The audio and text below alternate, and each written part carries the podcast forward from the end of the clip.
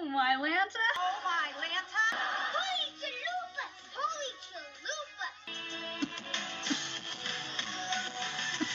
Whatever happened to predictability? The milkman, the paper boy, evening TV. Whatever happened to predictability? The milkman, the paper boy, the evening TV.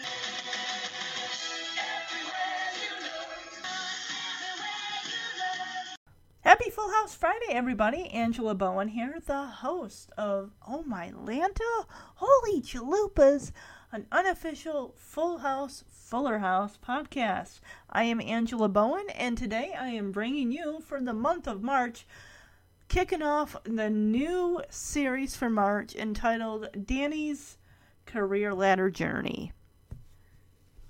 Yes. I figured in honor of the passing of Bob Saget, I would be covering Danny's career ladder journey. Kicking things off with it's basically three episodes. The first one, of course, being Knock Yourself Out. This is season one, episode seven, which aired on October 30th, 1987. After this, I will also be covering season one, episode. Gotta find it here. Episode 12, our very first promo. Yeah, these first two episodes take place. It's Danny being a sportscaster. And then we're going to jump all the way to the end of season 3 with season 3, episode 24, our very first telethon, where he and Becky are the co hosts of Wake Up San Francisco. And they are raising money for the station. I thought they were raising money for another cause. Um, I thought they were raising money for education. Maybe they're not. Okay. I swear that they were raising money for kids or something. I don't know. It's been, like I said, it's been a while since I've seen these episodes. Usually that's why I like to put a lot of distance between me and the episodes I'm going to cover for the podcast. So let's get back to Knock Yourself Out. While broadcasting a national fight, Danny let some information about the fighter's home life slip out that could get him in a lot of trouble. Well, who? Danny or Reggie the Sandman Jack? Uh, what's his, is it? Reggie the Sandman? What is his name? Reggie the Sandman something. Well, me. Hold on. Let's find out. What does it say here? Reggie the Sandman Martin. Okay. All right, here we go. Meanwhile, on the home front, Joey and Jesse worry when Michelle develops a cough. Yes, of course, you know when baby, you know, speaking as not a parent of my, you know, myself, but you know when babies get sick, they cannot tell you what's going on. You just have to go based on, you know, what are their symptoms vi- visually. You know, they're not so much, you know, visually what's on the outside, like are they coughing, you know, does their nose run, or they got watery eyes, or um, I don't know, are they running a temperature? You know, all those, all those little things here and there. So, also, if you want to watch Full House, since it's not on Hulu, and you, if you don't have the DVDs, HBO Max does have it. So, yeah. All right, this episode's got a 7.1 out of 10 based on 337 ratings. And we have the wonderful Ernie Hudson, who, who you may know from the Ghostbusters movies. He's been in quite a lot of stuff. Uh, Ghostbusters, he played Winston. Let's see, what else has he done? He's done a bit of stuff. Oh, he's also done voice work. Awesome. What was the the one in particular um from the 90s uh psychological thriller called the Hand That Rocks the Cradle. Oh, looks like he was in multiple episodes of Modern Family. Oh, that's cool. Cool, cool. Good for him. All right, we also have Eddie Barth playing Lou, uh, Reggie's manager, and Brian Kale, one of the reporters for, uh, must have been one of the other reporters for another news station. All right, this episode was directed by Joel Zwick. Writers Jeff Franklin, and apparently only Jeff Franklin for this episode. Oh, we got connections. Okay, cool, cool. Joey, The Sun Will Come Out Tomorrow from 19. Oh my gosh, that movie Annie came out in 82 also? That also shares. You know, I'm turning 40 this year, and now Annie is turning 40 this year, the movie. I don't know if there are any Annies out there that are turning 40 this year. Also, if there are, happy birthday to you.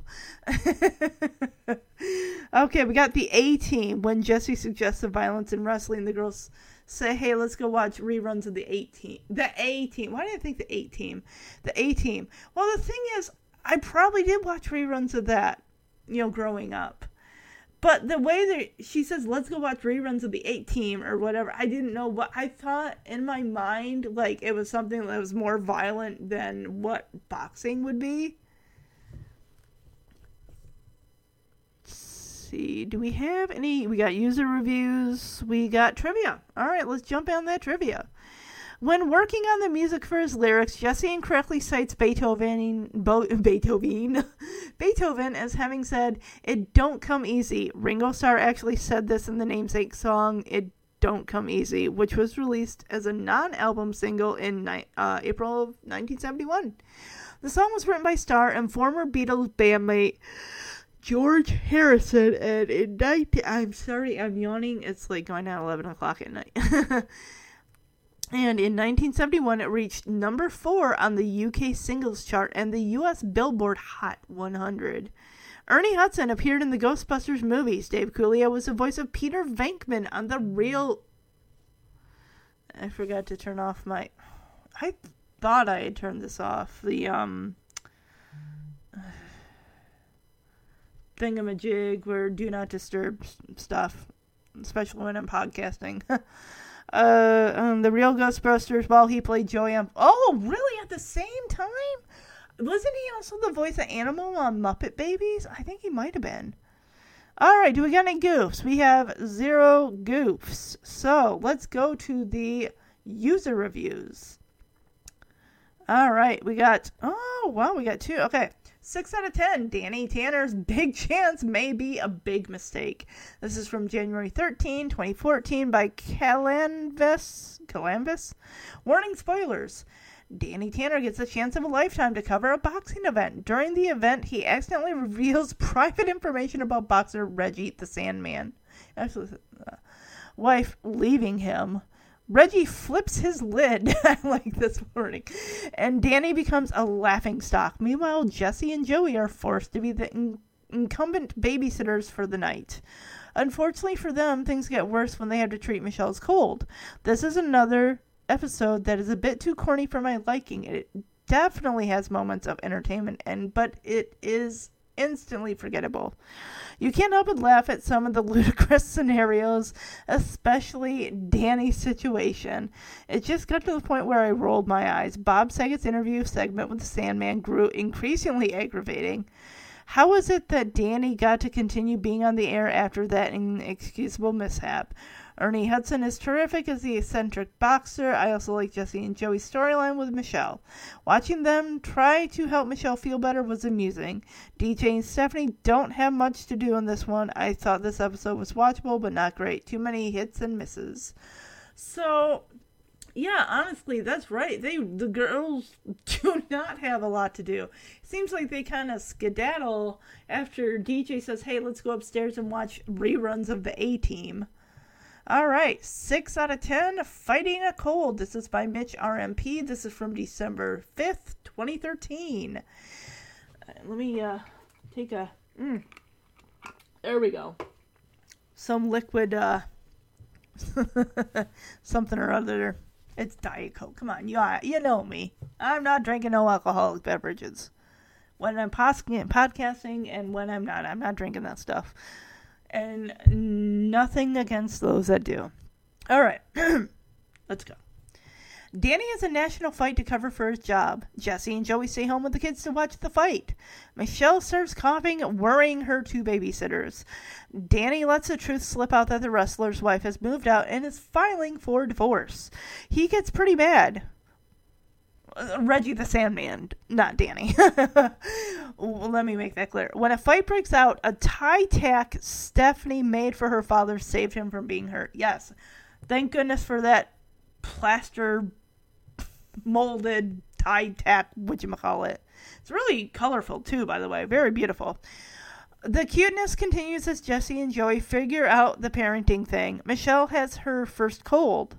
Well, not necessarily her first cold, but it's the first with Jesse and Joey trying to figure out how to combat this with the help of a doctor, because they do call her doctor and are told to give Michelle cough medicine, you know, from her last cold, which check the expiration date because you don't know when her last cold was. Make sure if that stuff's expired, you throw it out. You throw it out. You do not use expired cough medicine or medication of any kind, no matter how bad it is. The cough medicine episode made it into later flashback episodes too, I believe. Yeah, that's right.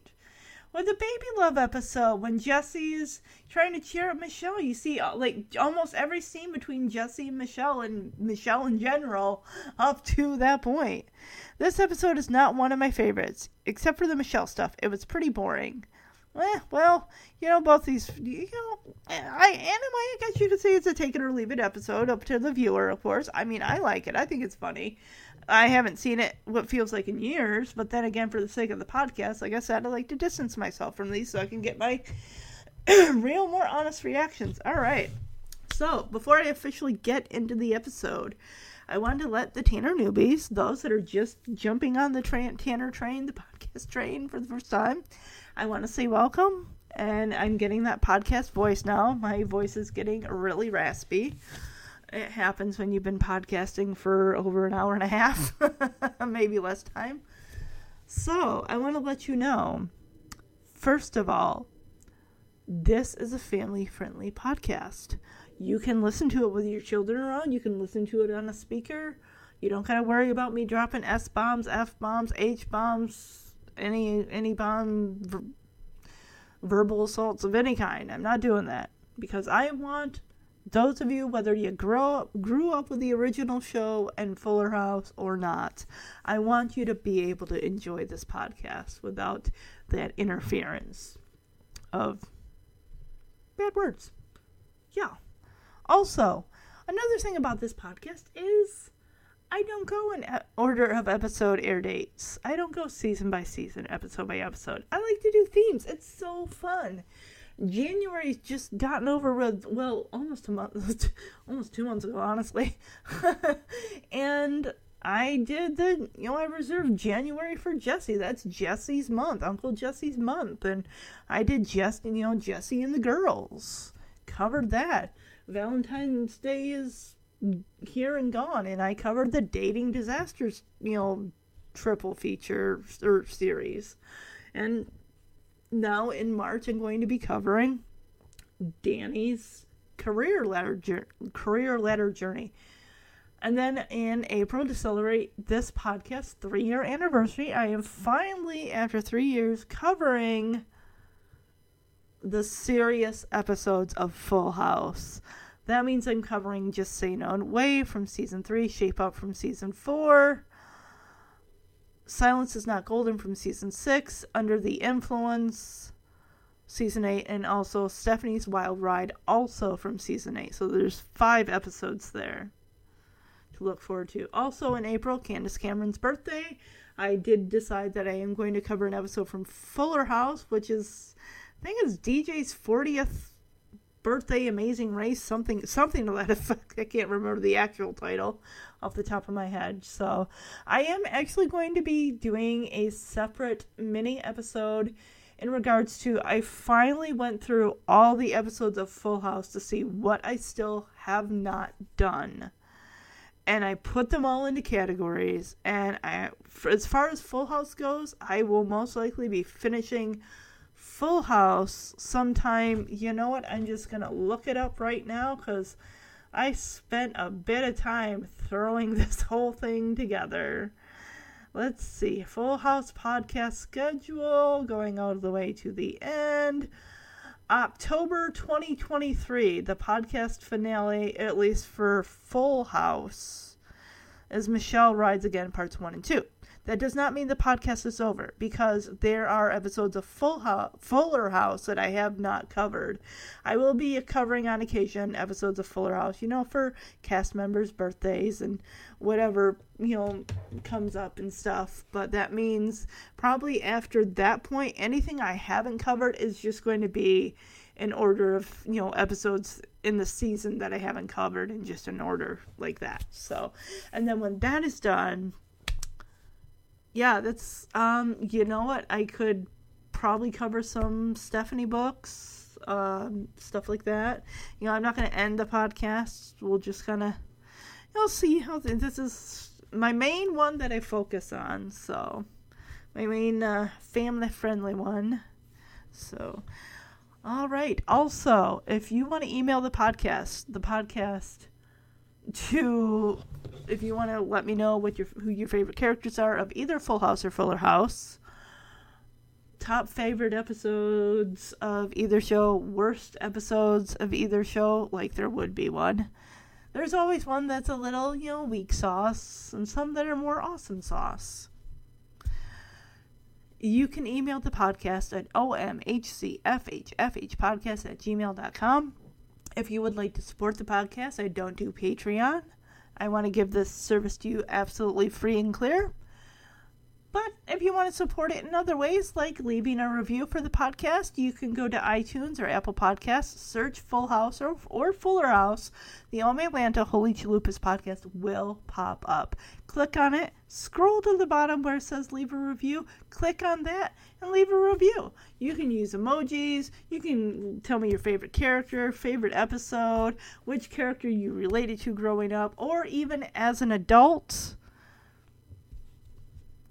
all five stars for the podcast do help the podcast get noticed by other Full House and Fuller House fans, new and old like yourselves. So, yeah, definitely leave a review. The podcast does have social media pages on Facebook. Just type in Full House Podcast or Fuller House Podcast, and you will see the Oh My Lanta Holy Chalupas Full House Fuller House podcast. Follow it, that way you'll know which set of series of episodes I'm doing each month. Also on Instagram at OMHC Full House Fuller House Podcast and Twitter at OMHC Full House. All right, without further ado, let's jump into the first episode of Danny's career letter journey, or I'll just probably call it career journey. Knock yourself out. And of course, season one, I don't believe has cold opens. They jump into that in season two. So let's just jump right into the episode. All right, so we open up the episode. We come out of the intro. We are in Michelle's room. Of course, season one, so Michelle's an infant. She can't talk. And, excuse me, did not mean to cough in front of the microphone. Danny tells Michelle, Wish Daddy good luck, honey. It's a big night for me. Yes, he's going to be doing his first sports interview. Danny says, Daddy's getting ready for a tryout as color man for the big fight. I don't know what that is. What is color man? And he says, cable TV nationwide. Michelle just looks indifferent. Eh. She's not even looking at Danny because um, the Olsen baby is looking off screen at her mother, probably. Even Danny finally realizes Michelle's like not interested. He's like, "Yes, I see how impressed you are." Okay, um, yeah, I'm having a hard time believing that. Well, wait a minute. No, because this is episode seven. And I thought there was an earlier episode. I'm trying to think of the one where I think it's. Okay, I gotta look it up. Let me grab the DVD because this is not the right one. Here it is? Here it is. Here. It. Found it. Found it. Okay. Um. Bum, bum, bum, bum, bum. Daddy's home. Okay, so Danny is concerned that he's not spending enough time with the girls, and Michelle is now calling you know, every parent, I'm sure, waits for the day when their child will be able to, you know, recognize and identify them out loud, dada or mama. And of course, yeah, she does say dada, but she doesn't say it to Danny. She says it to Jesse and Joey. But at the very end of the episode, of that episode, Danny's putting Michelle to bed, and just as he goes to turn out the light, she says, dada. And okay, so now I, okay, so she is, I can believe it now. okay. Because for a bit, they were kind of ADRing her mumbling words or something like that. He says, because he sits, he sits her, he does not lay her in her crib. He sits her down in her crib. And immediately she's got her hands, eh, eh, like, you know, pick me up again.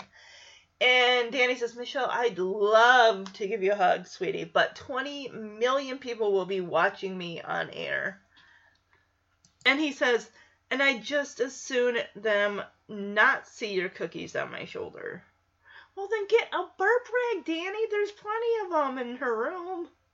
Or you could take your suit jacket off, lay it down on something. Or if she spits up on your shoulder on your shirt, oh, no one's gonna see it because you're putting your suit jacket over it. So.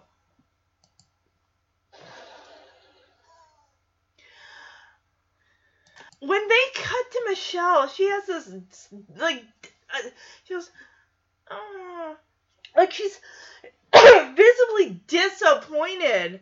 Like he basically like here she, eh, I want a hug. He's like, well, honey, I can't really. I eh, twenty million people. I really, I can't.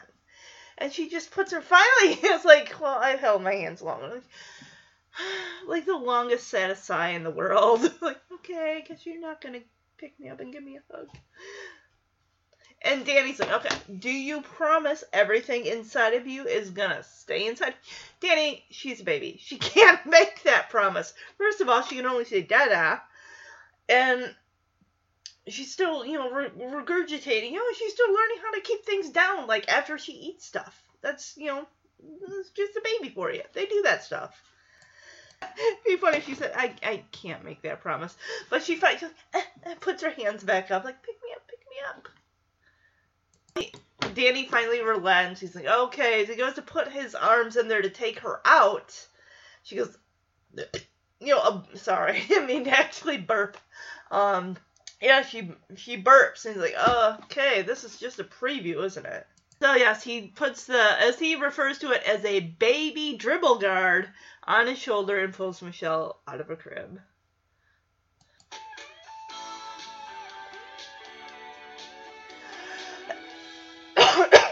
Wish Daddy luck, honey. It's a big night. Daddy's getting a try out his color man for the big fight. Cable TV, nationwide. Yes, I see how impressed you are. Oh, here you go. Michelle, I'd love to give you a hug, but 20 million people will be watching me, and I just as soon them not see your cookies on my shoulder. Oh, she You also promise everything inside of you is going to stay inside of you? I'm so defeated. Okay. Ugh. Okay. That's a preview, isn't it? Okay, baby dribble guard. Come here. Okay, so Danny comes down the stairs with Michelle's baby dribble guard on his shoulder as Jesse is trying and failing once again to come up with a hit song. He does this throughout the show. We realize that. And it just, it's not good. So he wants to test out some lyrics with Danny. Oh no, actually, he doesn't even know that Danny's even entered the living room because he's bent down, you know, writing lyrics and, you know, musical notes and whatnot on a pad of paper. He's, he's writing music. You know this because he's wearing those giant 80s glasses. You know, I like, like, later in season four when he gets those really nice, like, brownish gold specked thin glasses white just they're really gorgeous and they complement everything about him. These big 80s glasses, not so much. But it seemed like every, almost every mom in the 80s, every TV mom in the 80s, from, let's see, Angela Bower from Who's the Boss, Marsha Owens from Mr. Belvedere, even Maggie Seaver from Growing Pains, they all had these like humongous eyeglasses that literally went from the eyebrow down to the middle of the cheek. It was unsightly, I swear. It was not good. I, he's like, all right, all right, all right. And Jesse, co- or Danny comes in like, and I love how Jesse just takes his glasses off and says, looking up at Danny, may I help you? Like, you are Thank you, Danny. I just lost that train of thought. Thank you. So Danny wants Jesse. He wants his uh, Jesse's opinion on his you know attire. Like, what do you think? And Danny still got that burp guard, the you know, dribble guard thing on his shoulder. And Jesse's like, "Hey, that's great. If you're you're planning on burping one of the boxers." And of course, Danny says a good sportscaster is ready for anything. There is a patch, a red patch, circular patch on Danny's suit jacket pocket. It looks like JCB, which I don't know what that stands for, but above that says sports, and then I can't see, you know, if I took the subtitles off for a hot second, maybe I could tell what the other, but I'm not going to waste my time and yours doing that. So Jesse is so excited. Like, all right, listen to this. All right, I picked up the perfect tune for the lyrics here, for the song that I'm writing. What is it that Roger Radcliffe says from 101 Dalmatians? He says, mm, "What do you?" It says, how, "How does it go?" Like, like music first and then the lyrics or something to that effect. Melody first and then the lyrics.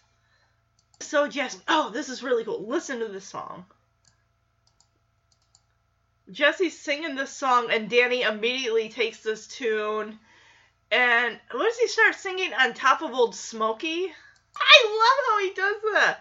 Like on top of old Smokey, covered with snow.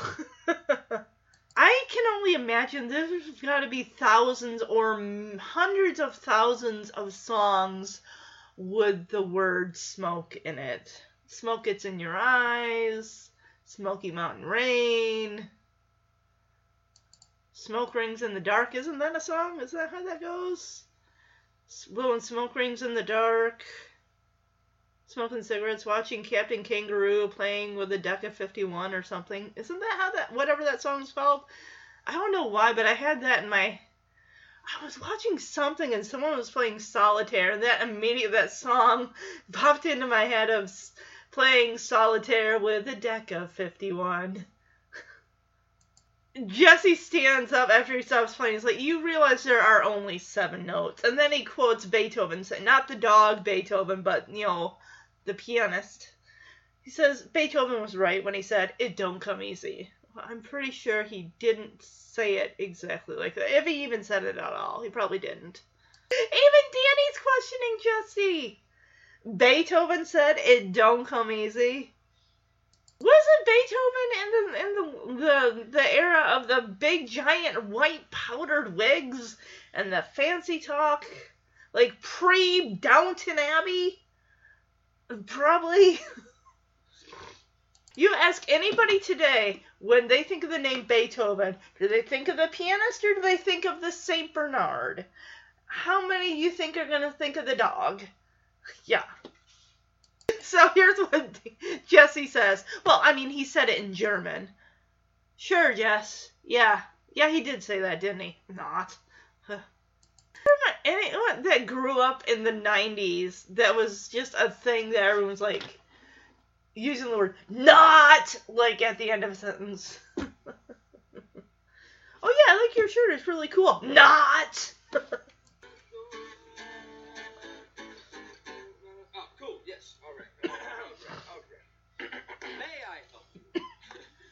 Jesse, what do you think? You're planning on burping one of the boxers? A good sportscaster is ready for anything.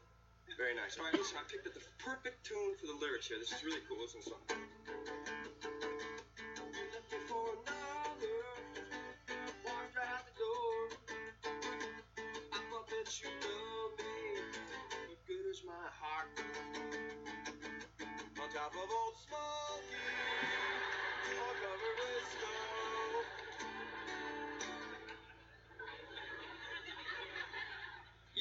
Realize there are only seven notes. Uh, Beethoven was right when he said it don't come easy. Beethoven said it don't come easy. Well, he said it in German.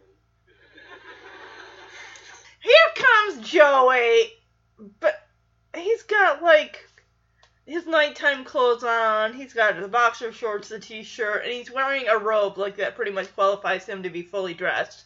I gotta throw a robe on my bed, bedtime clothes. I'm good. It's not inappropriate at all. So he's got these are the coolest looking oven mitts ever. There's one that's got tiger stripes, and there's the other one that's got zebra stripes. And he's like Joey's like pretending to be a boxer with the you know pretending the oven mitts are boxing gloves. He's getting right in Jesse's face. Because Jesse's like sitting on the couch with his guitar. Joey's like, hoo, hoo, hoo, hoo, I want you, ooh, ooh, ooh, I want you, ooh, ooh, ooh. Like, dude, like right in Jesse's face. And eventually, Jesse just is like, can we stop? Like, he, like, finally stands up and, towers over Joey, like, you want to continue this? Or do you want to stop now? Thank you. well, Joey immediately backs off, takes off the oven mitts, is like, sorry, I'll, I'll behave. He is just such a big kid. okay, let's clarify what Joey. I'm so sorry. My Goodness. Mm. Joey is not wearing boxer shorts. He is wearing like khaki shorts with a belt and then some type of it's not a brand name t-shirt. It's like a kid like drew a picture of giraffes and someone like copied it onto a t-shirt. Jesse, he's like, oh, you are such a baby. He walks just a little bit past Joey and then takes, Jesse takes his hand and just kind of like flicks Joey up the back of the head and just takes off. And Joey calls Jesse a long haired hippie punk. I'm so happy that Joey got that basement apartment because it's a lot better than looking at that alcove that's got a folded up cot, a giant Mr. Potato Head, a oh, there's a Cabbage Patch doll on the stereo. It, well, it looks, I mean, it looks like one, but it's dressed like a football player. There's a stop sign. There's a planet. There's the mannequin that is always dressed like Joey, same shirt, and he's wearing a trucker hat that didn't Ashton Kutcher make trucker hats popular in the early aughts when that show Punk'd came out? So Joey tells Danny, "Oh, I am so proud of you, Danny. Ever since you were sports editor of our high school newspaper." Well, I didn't know that. Well, I, I didn't know that Danny was into journalism. I mean, we do learn over the course of the show that Danny was in track. You know, I thought it was like, wasn't it like cross country, like running and stuff like that, and like the high jump and all that stuff. You know, you had that dream, and Danny says, the one about Sharon Campbell, and Joey says, no. Everybody had that dream. Who is this Sharon Campbell? Yeah, because he asked, like, the one about Sharon Campbell? And Joey says, No, not that dream. Every guy in high school had that dream. She sounds like she is, like, some unattainable girl that every guy wants to, you know, go out with.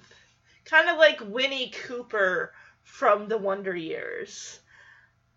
Kevin Arnold like built her up so much in his mind, and we only see it from his point of view that this girl is just so unattainable and just so wholly desirable that she almost doesn't seem real. Like she's too perfect for words.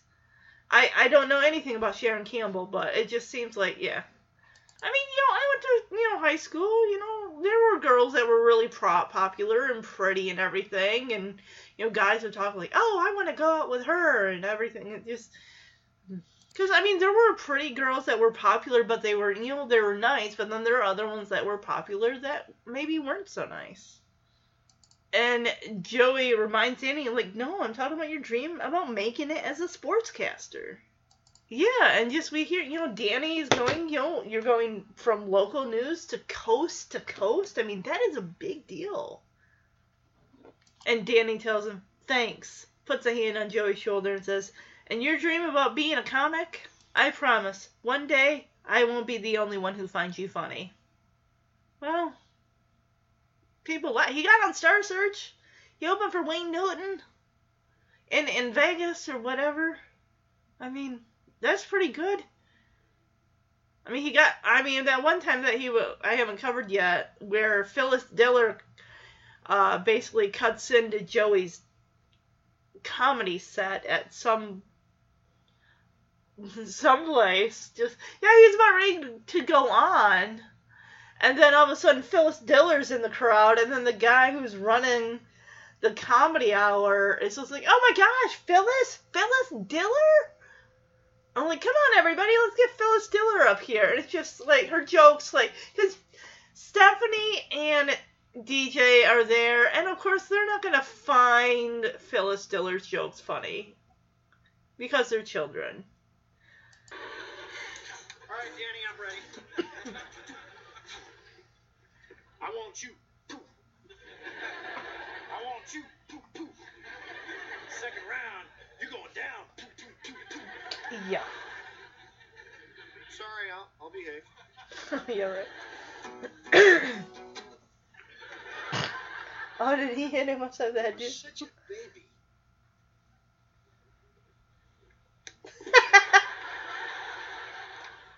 Long-haired hippie punk. Danny, I gotta tell you, I am so proud of you. Ever since you were sports editor of our high school newspaper, you had that dream. The one about Sharon Campbell? No, not that dream. Every guy in high school had that dream. No, I mean your dream about making it as a sportscaster. Tonight you go from local news to coast to coast. Knock 'em dead. Thanks. And your dream about being a comic? I promise you, one day I won't be the only one who thinks you're funny. I don't know why I thought that DJ and Stephanie would be in bed just because Michelle is in bed. Because, you know, little kids, they go to bed early. Because here come DJ and Stephanie downstairs, like, oh, wait, Dad, don't, hold on, don't go yet. And Stephanie's like, whoa, whoa, whoa, whoa, whoa. Like they're trying to catch him at the door. It's like, they got gifts. They brought gifts. You got five seconds to stop and open your gifts, right, Danny? Not to mention, especially if it's going to be on TV and you want to get a gift. I mean, the gift is gonna be on TV. You think, I got my dad that gift. That's mine. I picked that out. so DJ says, we got some stuff for you for good luck. Guess what this? Cause she's like, guess what this is? Cause she's holding a flat, thin box. And of course, Stephanie's like, a die. And DJ looks at Stephanie's like, Stephanie. She's like, Steph, you knew. And Stephanie says, Oh, yeah. Stephanie is wearing lime green yarn bows in her hair and just looks so cute. I remember in the Sisterly Love episode with the Mr. Uh, Oat Boat commercial, or the Boat commercial, cereal commercial, and she had on the yellow yarn ribbons, which also so cute. Okay, um, DJ does not need to be wearing a black yarn ribbon. Why did they put that in her hair? Choose any other color but that. Because it doesn't go with anything that she's wearing, which is basically just a. What kind of pink is that? Uh, It's like a. Not a coral pink, but. I don't know. Anyway, it's just. It's unflattering. Stephanie points at Danny says, Danny, now you guess. Uh, I have no idea. And Stephanie says, It's a tie, remember? Honestly, the tie that DJ gives Danny is red. It's kind of a a red wine color with silver stripes, thin stripes running through. Looks a lot better than the tie he has on, which just is like a slate gray color. No, not maybe not even slate gray. I don't know my colors, you know, when it comes to different shades of certain colors, but it's just it's very unappealing. Again, he's got a gray suit jacket with thin white stripes running through it. But no, that tie would look a lot better with this, especially because of that red like sports patch on his suit jacket pocket. That tie would match that. So he's like, "Yeah, I'm so surprised. I'm gonna wear this tonight." I'm like, "Well, they gave it to you, may as well." And of course, Stephanie has a surprise too. Adorable little bear box, gift box that she has. Stephanie's is a homemade gift. It honestly looks like something probably made in our class. It looks like it could be a cross between a plaster coaster or some form of tie-dye cookie. Now that he holds it up, it is more kind of uh, kind of squarish looking than circular. It's rainbow colored too. It's got like red and yellow and kind of mixed with orange and then you got like a couple shades of purple and then blue and then like a light blue. And Danny, of course, he doesn't know what to make. He, he's not even sure what that is. Like, this is great. This is, uh, yeah. like, you know, he's trying to, you know, being polite. He, he's not gonna, like, I don't know what this is. He's not gonna say that. Luckily, DJ that comes to the rescue and helps him out. Like, oh, Dad, don't you like your nice new tie tack? Even before DJ tells Danny and everyone else what it is, Joey's like, that's the most beautiful one of those I've ever seen. so yeah, let's make things even more uh, awkward here. Like, as Stephanie asked Danny, like, try it on, Daddy. Like, uh, let's see how that attaches.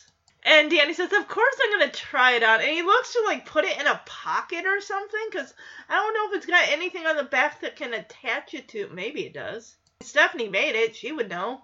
Yeah, here comes DJ to the rescue. Isn't that a cool tie tack, Dad? I love how Danny puts a hand on DJ's shoulders. He says, God bless you. Thank you.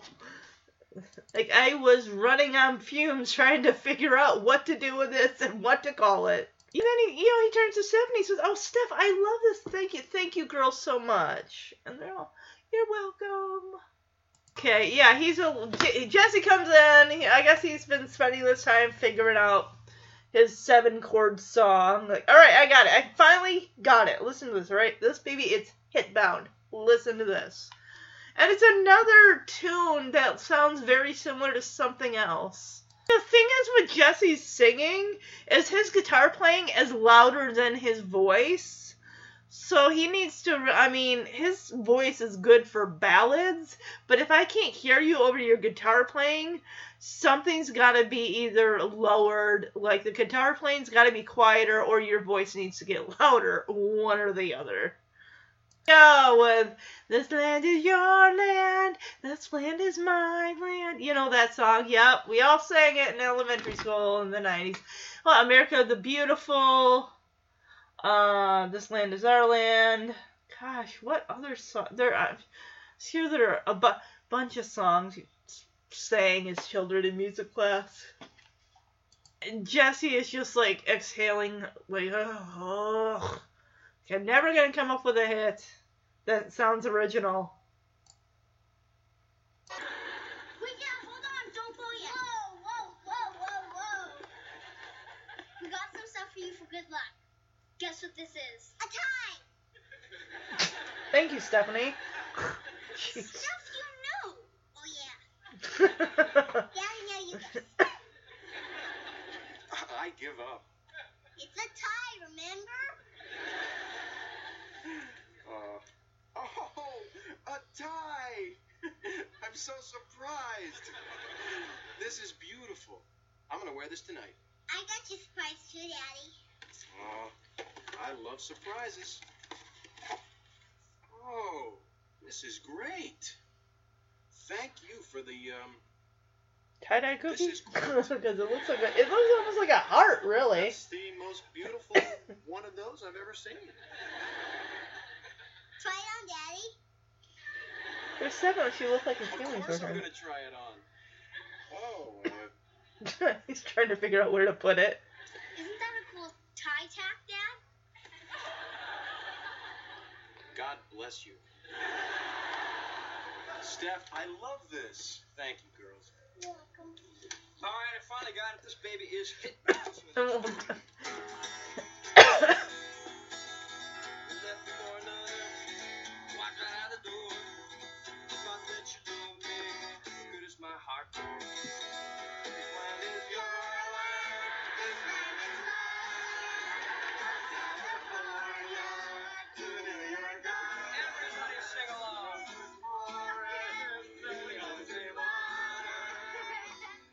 So it's later that night. Everyone's getting ready to watch the boxing man. Well, Danny's interview with Reggie the Sandman. And he's like, coming right up, girls. Just getting some snacks. Jesse's getting the snacks. And DJ pops her head down the stairs in the into the kitchen and says, Hey, we're gonna we changed our minds, we're watching the fight upstairs. Which why don't you just watch it downstairs? What are you watching it upstairs on? Your little TV? So he's got a bag of potato chips, half a bag of potato chips, uh, something that looks like it could be tortilla chips. So now Jesse's going over to the fridge. Oh yeah, he's got six packs of soda. So everyone except for Joey gets two. So he heads up the stairs, and here comes Stephanie because she's got a request. While you're still in the kitchen, Uncle Jesse, can you also grab his arm? He's got everything tucked under one arm. I oh good, I get it. you want to watch, eat something while you're watching. That's but potato chips, ice cream. Ugh. Those are like corn chips or pork rinds or something, along with potato chips and orange soda. I take it they're not gonna need spoons. They're just gonna like take gobs of ice cream in their bare hands and shove it in their mouth. Bowl and a spoon. Yes, that would make sense. he is running on uh, arms here. Arms and hands. So luckily there are some that are located right in that little uh, dish drying rack. Okay, girl, how how long is this interview? How long is this fight? Yeah, because apparently they need licorice too. I'm like, girls, you want this stuff? You need to come down and help, because I only got two hands. He grabs a bag of li- black licorice. Who in that house is eating black licorice, huh? Who? That stuff is disgusting. So are black jelly beans. If you like that stuff, good on you. But I. But then again, I mean, I can't remember if I told this story on the podcast once about those black jar of black jelly beans that I downed when I was like nine or ten. We were at my dad's friend's house. They had a jar of black jelly beans on the top of the refrigerator. I got it down and I was just eating, eating, eating just handfuls of black jelly beans, even though they're nasty. And I remember many years later as an adult, my dad's friend, who was also, you know, friends with my older sister, had brought that up. Like, yeah, I remember, when you ate all those black jelly beans and we weren't sure. We were just standing there looking at you, waiting to see whether you're going to throw up or not. I don't know what possessed me to think I could just go and start eating someone else's food in someone else's house without asking.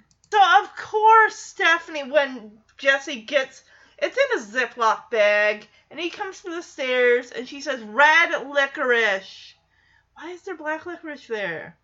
We had black licorice in my house growing up, and I could not. I even asked my dad, I'm like, Did you like black licorice? He, he says, No. I'm like, Well, did mom? No. Well, who's eating it then? Because I remember it was on their dresser. Who's eating the black licorice? Someone must have been. Every time, this is the longest gag. Every time that he goes and puts a foot on the step, Stephanie's got another request fruit. So he grabs a stem of grapes. And oh, since the refrigerator door is open, Yeah, we need milk too. You, girls, you do not need all that stuff. That milk jug is empty. When he took that, there is like nothing in it. And of course, he's forgetting to close the door, the refrigerator door. He's got a stem of grapes, or whatever you call it, hanging from his mouth. Okay, okay, mm, mm, mm, mm, mm. Steph, if you're making all these requests, you come down there and you help. Because now she's like, we need peanut butter and jelly and bread. I'm like, no, just you're not making sandwiches up in your bedroom, girls. You're not doing that. Jesse's already loaded down with so much stuff that he has to have a stem of grapes in his mouth because his hands are and arms are just loaded down. Makes me think of the times when I think, oh, I'm just gonna run in for a couple of things at the grocery store, and then I have like an armload of stuff, and people laugh like, you should get a basket. Do you need a basket? Oh my gosh, you came in here for more than you thought you would need. they just laugh at you like, you need help? You need a basket there? And I'm like, oh no, no, I got it. And dropping stuff as I walk towards the register. Oh my gosh. And carrots. What in the world, Steph? Come right up, girls. Get some snacks Oh yeah, Dad's almost on. We're gonna watch them in our room. All right. That's so weird. They don't just take it.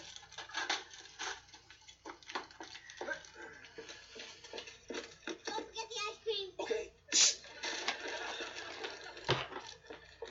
Right. Got it. And the bowl and the. Oh god. You can eat ice cream without bowls and spoons. All right. And licorice. Right. Liquor. Red licorice. Got it. And fruit. Oh, good golly. Come on, girls. Getting a little excessive. You're not gonna eat all that stuff. Got And it. milk. Come on. You don't need what? Milk with potato chips? Gross. There's nothing in it. Don't forget to shut Turn the door. in. Got the door. The liquor. The milk. And we need peanut butter and jelly and bread and carrots. You do not need that stuff, girls. Come down here and help your uncle. That's not fair. But yeah, yeah. I like how he improvises here because he's got the six pack of cans on his head. so they're not falling off at all. But yeah, he's got his arms loaded down. None of the girls offered to help. Of course they didn't. And he says, "Okay, girls, this should get us through the first two rounds." And then DJ makes an announcement. Oh, we decided we're gonna watch the fight downstairs. I'm like, uh, you stop for just a second. You want to do that? You're taking the stuff down here. I carry it all the way up here. I would be furious. And the fact that now that he's up there, now they decide no. And he doesn't freeze. This is as far as your uncle lunch wagon goes, girls. And DJ's got a common attitude, like, oh, it's Mr. Uncle Bad attitude. I'm like, well, DJ, you can sit in your room all night and not watch your dad's interview. What's with the attitude, girl? Jesse, you don't gotta put up with that nonsense. Cause DJ's like, oh, it's Uncle Bad Attitude.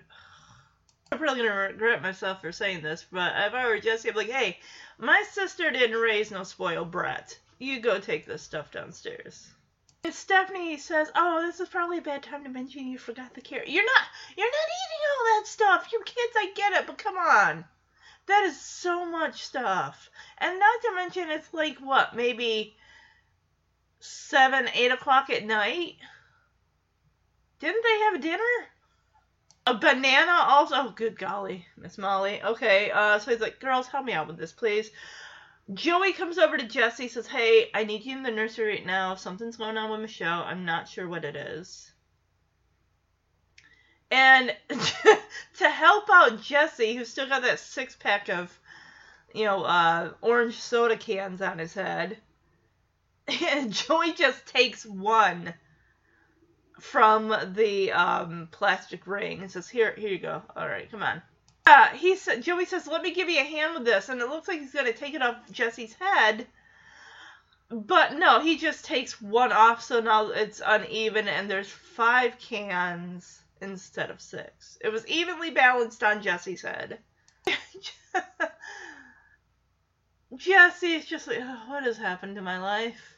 I used to be a motorcycle riding, guitar playing, rock and roller. Now I'm a babysitter. All right, girls. To get us through the first two rounds, Uncle Jesse, we changed our minds. We're gonna watch the fight downstairs. freeze, ankle biters. This is as far as your Uncle Lunchwagon goes. Ooh, it's Uncle Bad Attitude. I guess this is a bad time to mention you forgot the carrot. Yes. You're not eating oh, carrots. Come on, grab that. Jess, quick. Banana. I need you in the nursery. Here, okay. Let me give you a hand with this. Thanks. Oh, come on, Joey, just take the whole six pack. What is happening to my life? So, Joey is crouched down by Michelle's crib, just saying, Oh, Michelle, please don't be sick. Jesse comes in, tosses the five pack of pop cans onto the rocking chair. It's like, All right, Joey, what's going on? And Joey says, I heard Michelle cough. And Jesse's like, Joey, ba- babies, they cough, they spit up, they drool, they they burp. Just think of them as teeny tiny teenagers, little tiny teenagers. Now, if it were an isolated cough, I I probably wouldn't think too too much of it. I mean, like I said, I'm not I don't have children, so I don't know. But if it were a consistent cough, like she's doing it like a minute or so later and it's consistent, yes. But uh, but then again, I mean, with babies, like you don't want to take chances, even if it is a cough. Just probably it's best to have someone check that out. So Jesse picks up Michelle out of her crib and asks, "Kid, are you okay?" And he starts turning her around, kind of looking at her from all angles. Puts her back in the crib, like, "Yeah, she looks fine. There's nothing visibly wrong with her." Jesse is just kind of brushing off, like, "Oh, see, she's cool. There's nothing wrong with her." Somebody pops her head in the door, and says, "Hey." Daddy's gonna be on right after the armpit, uh, um, underarm commercial. So Joey is really worried, which is understandable. You know, you're new at this. You've never dealt with a child that is sick before or had a, a cold before, and she's young. She can't tell you what's going on. So Joey says, "I'm really worried about Michelle. Maybe we should take her with us, you know, downstairs." And Jesse doesn't really see it's like it's not a big deal. Babies do the stuff. That's what they do. They cough. They burp. They fart. They dribble drool. All that stuff. So he picked jesse picks up michelle. It's like all right buddy let's go. Let's go downstairs. And then in the door he's asking her you okay? You all right? So yes he is concerned maybe he probably thinks that joey's being a little overly concerned because yeah Michelle, please don't be sick. All right, Joseph, what's the problem here? I heard Michelle cough. Hey, kid, you okay? She's cool? It's time. Daddy's gonna be on right after the underarm commercial. All right. We're coming. Jess, I didn't like the sound of that cough. We should bring Michelle with us. So you gotta realize, babies cough, man. Babies dribble. Babies barf. Think of them as little tiny teenagers. Come on, Michelle. Come on. Come on, pal. You okay? You okay? Okay, so clearly the baby's not gonna cough on her own. They gotta ADR it in, and it's just, it's really ridiculous. Come on, you couldn't have been a little more convincing. Voice artists, voice actors, be a little more convincing with a baby cough. I can't do it.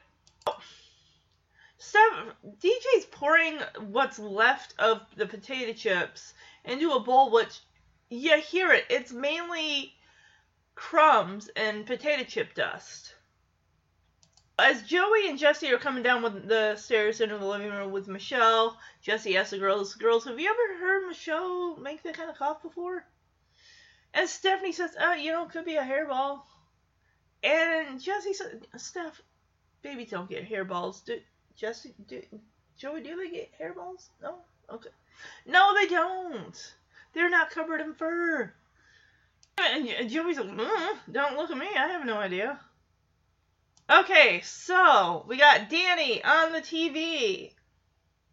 Okay, so Danny's in the locker room. We see Reggie the Sandman Martin training with his trainer, coach, I don't know what you want to call him. And Danny is like having to like bend underneath them, like go through while they're training. and he he even says we're in the training room of former champion Reggie the Sandman Martin.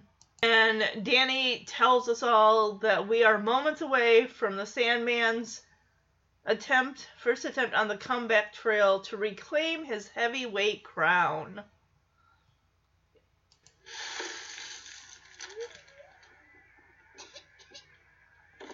Girls ever hear that cough before? No, it's not a Sounds baby like a shower. hairball. Hairball. Steph, babies don't get hair. Babies get hairballs? And now, live from San Francisco, a special boxing presentation. Here's Danny Tanner. Good evening, boxing fans. I'm Danny Tanner. I'm Danny Tanner. I am Danny Tanner. Now I bring you Danny Tanner, and welcome to tonight's fight. We're in the training room of former heavyweight champion of the world, Reggie the Sandman Martin. Only moments away from the Sandman's first attempt on the comeback trail to reclaim his heavyweight crown. So yeah, this must have been fresh off of Ernie Hudson doing the Ghostbusters films. You know, he's shirtless. He's wearing the blue boxer. Sh- bo- Is that where the name boxer shorts came from? But yeah, he's wearing the shorts, blue with like a white stripe going down the side. And Danny's like, "Well, champ, champ, how you feeling?" He's like, "I feel good. I feel strong." I feel like hitting somebody. Ooh, right, makes a fist right Danny's face. Oh god. Oh my goodness. like, like, like he's gonna hit Danny in the face like an uppercut. Is that what that is? It's like an uppercut, like a jab. Like you're going like up, like bringing your arm like back and then going up in an upward motion. Like I don't know. I don't watch boxing. Danny's actually nervous, like, uh, but not me, right? and Reggie says, "Well, that depends on the question." So Danny asks what you know everyone in San Fran wants to know. Well, champ, the obvious question: Why the comeback? Danny says, "You got plenty of money in the bank. Heck, I mean, you own a bank." Oh, he's been retired for two years. Reggie has. And Danny, Danny asks him, "You miss wearing the shorts?" The champ wants to go down. Oh my goodness! That, before Reggie can even answer, his trainer pulls the mic and pretty much does the talking for him. He says, "It's pride. It's pride and respect. He wants to go down as the greatest fighter in the history of boxing." And even Reggie's kind of looking at his trainer like, "Excuse me, I think he was asking me the question." Danny asks Reggie, "Are you sure it's not the six million dollars?" And Reggie says, "Okay, I miss wearing the shorts. I like how he like puts his thumbs under the band of the shorts, you know, stretching them out." so Danny opens up his suit jacket, and we do see DJ's tie and Stephanie's rainbow-colored tie-dye looking tie tack, and she's like, "My tie tack!" They all clap like, "Yay, tie tack!" So Reggie's got some questions for Danny about this thing that he's wearing. Reggie says, All right, I know why I'm wearing a cup, obviously, but now why are you wearing a saucer? and Danny explains, Oh, this this is a gift from my daughter Stephanie, and the tie is a gift from my daughter DJ. And my baby Michelle, well, I mean, can't wear her her gifts. and of course, they all clap. Yay! We're all getting mentions on TV. So, I honestly don't know. I mean, it sounds like Danny's just kind of winging it with the questions. I, because he says, "Oh, you probably haven't seen much of your family with you know all your training going on and everything, right?" And Reggie says, "Yeah, Lou runs a pretty tough camp." So, yeah. Lou again grabs the mic, says, Yeah, the toughest. Total isolation, just me, the Sandman, and misery. Yeah, no phone calls, no women, no nothing. Oh my god. This guy is too wrapped in wrapped up in training Reggie, which I get you gotta be, but ugh, come on, really? No phone calls? What? None of that stuff? And R- Reggie takes the microphone back and says, just, "Uh, uh, "Look, I'm sorry about that, Marcy. How you feeling, honey? I love you." Mm. Just, yeah, he's just apologizing to his wife. Oh, and um, by the way, Danny some news spill that Reggie has not been uh, he's not been privy to. Remember, total isolation, just Lou and Reggie. Total isolation, no phone calls, none of that stuff. Because Danny, I don't know whether he got this from a tabloid magazine or it's been in the news. He mentions it. But he says, "Oh, you know, I think it's wonderful that you and your wife are still good friends, considering. Yeah, Reggie has no idea what Danny's talking. Like, considering, what are you, ta- what are you talking about? Yeah, and at first he's like, yeah, and then he turns and uh, like, considering what? like, I'm confused here. What's going on?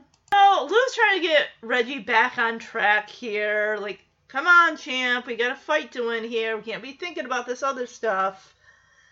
And yeah, telling him to loosen up. And Reggie's like, hey, the man said considering. Considering what? You said it's real great that my wife and I are still good friends. Why would we be friends? But he has no idea what's been going on in the outside world. And Danny realized he's kind of being backed into a corner here as he let something slip he shouldn't have said. See, I think this is why they give you.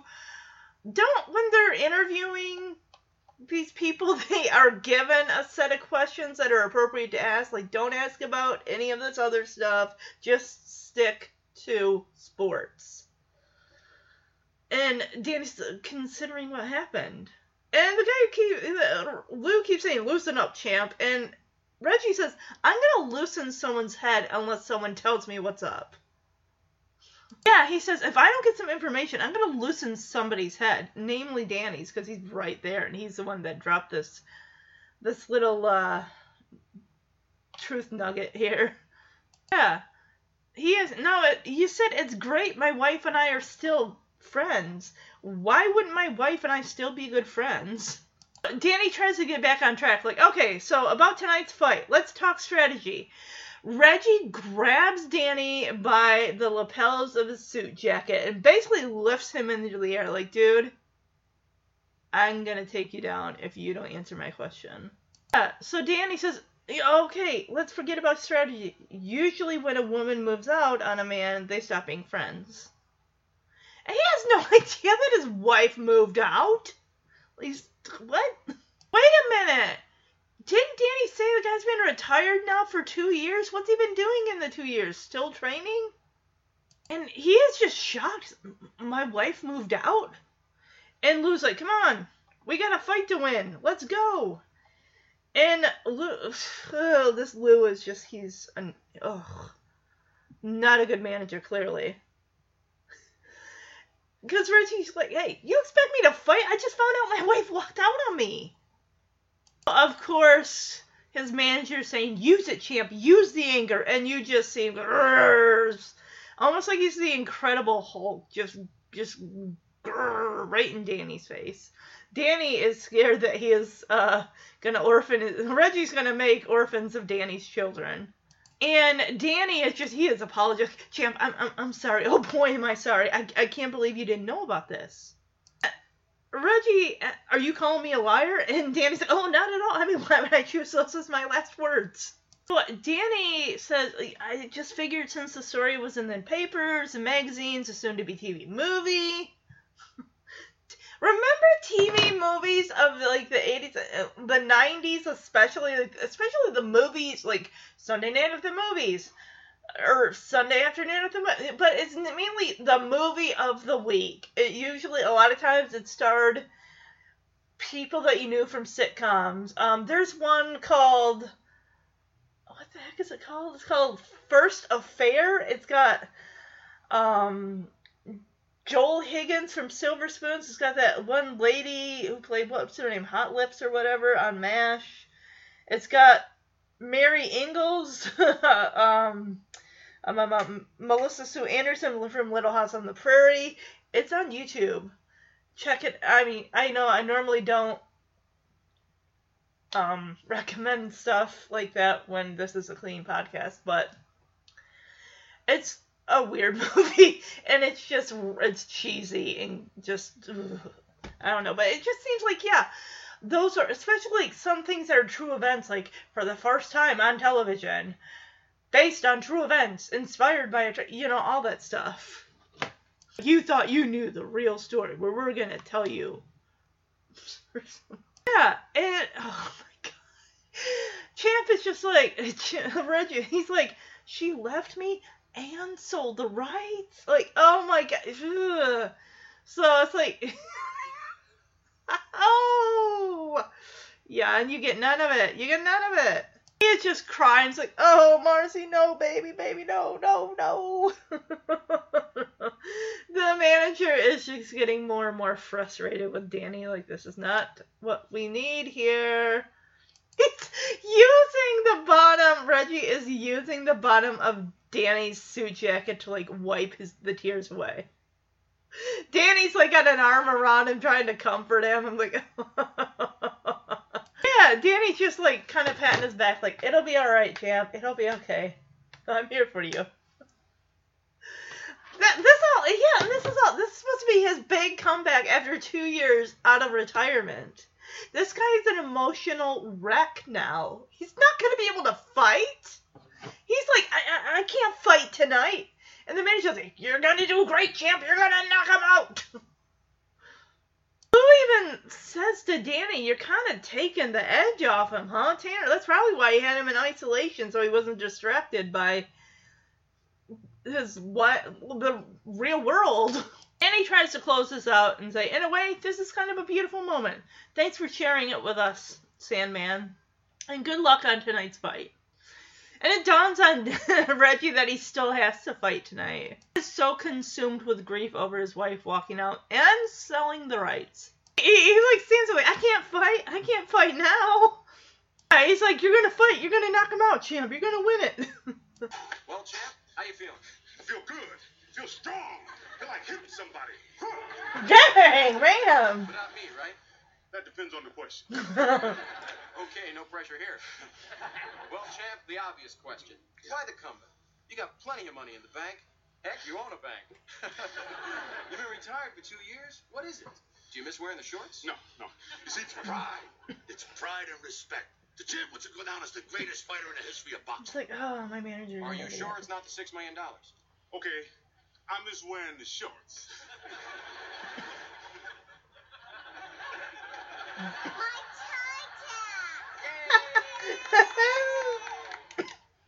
I know why I'm wearing a cup.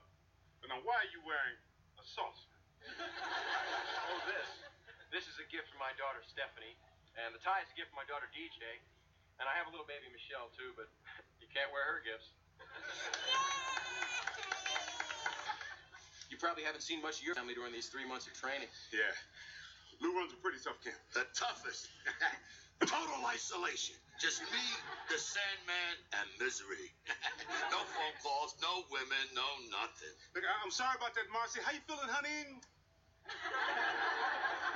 I think it's wonderful that you and your wife are still good friends, considering, Yeah. Considering what? you know. Yeah, right, champ. Just loosen up, baby. Loosen up. The man said considering. Considering what? Uh, considering what happened. Loosen up, champ. Huh? Just Hey. loosen. If I don't get some information, I'm gonna loosen somebody's head. Now you said it's great we're still friends. Why wouldn't my wife and I still be friends? So about tonight's fight, um, let's talk strategy. Hey, man. Let's forget about strategy. Um, all I meant was usually when a woman moves out on a man, they stop being friends. She moved out. Champ, it's time to fight. Let's go. Hey, man, you expect me to fight when I just found out my wife walked out on me? Use it, champ. Use the anger.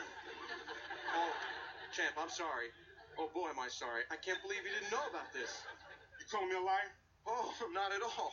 Why would I choose those as my last words? I, I just figured since the story was in the newspapers and the magazines and the soon-to-be TV movie, She left me and sold the rights. Oh no, Marcy, baby, no. Oh no, no, baby, no.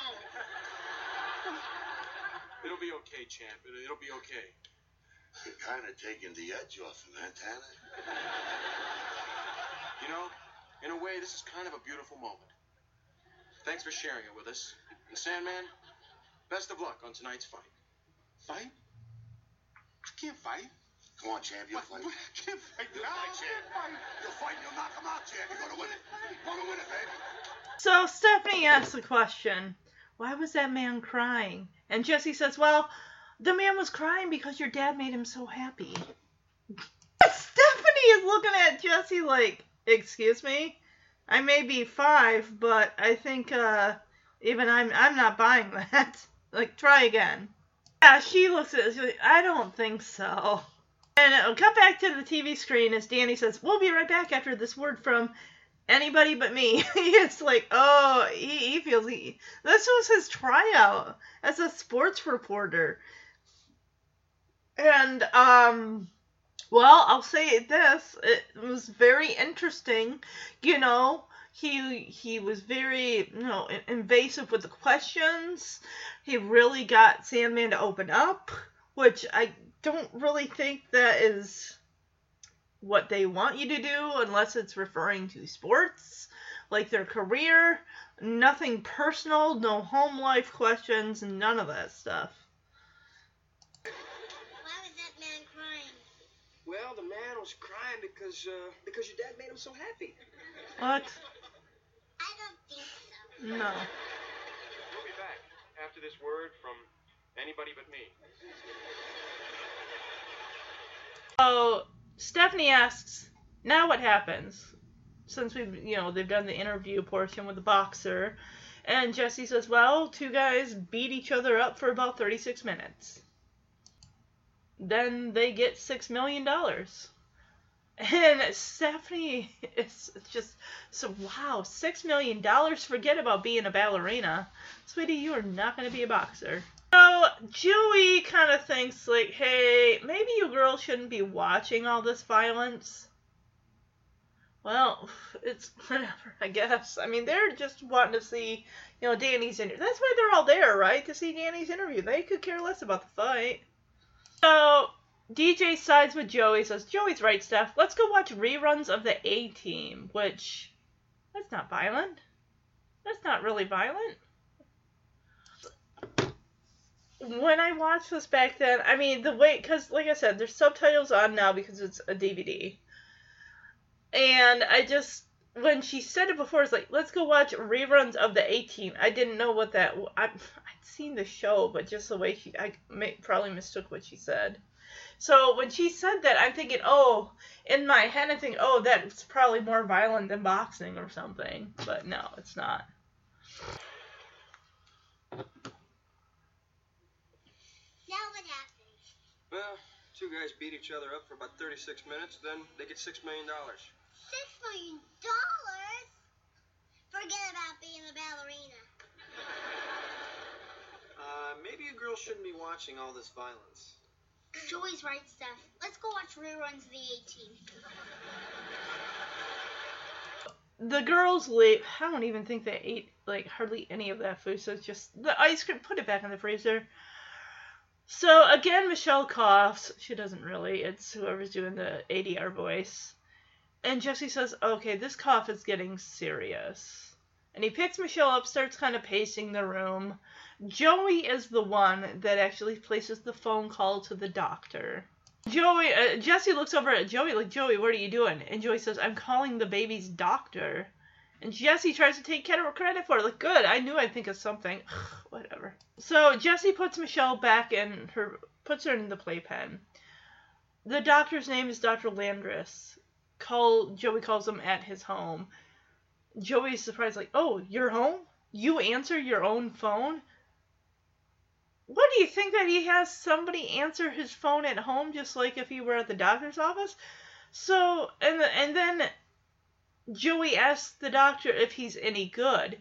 I don't I'm going back to when I first probably saw this episode way way way back when and probably a couple times in reruns when he asked the doctor if he's any good my young mind was ref- thinking Joey was referring to are you any good at answering your own phone?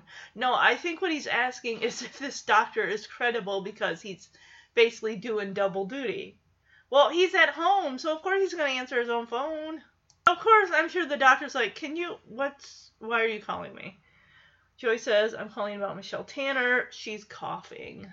So, Joey puts the doctor on hold and asks Jesse. He wants to know what kind of cough.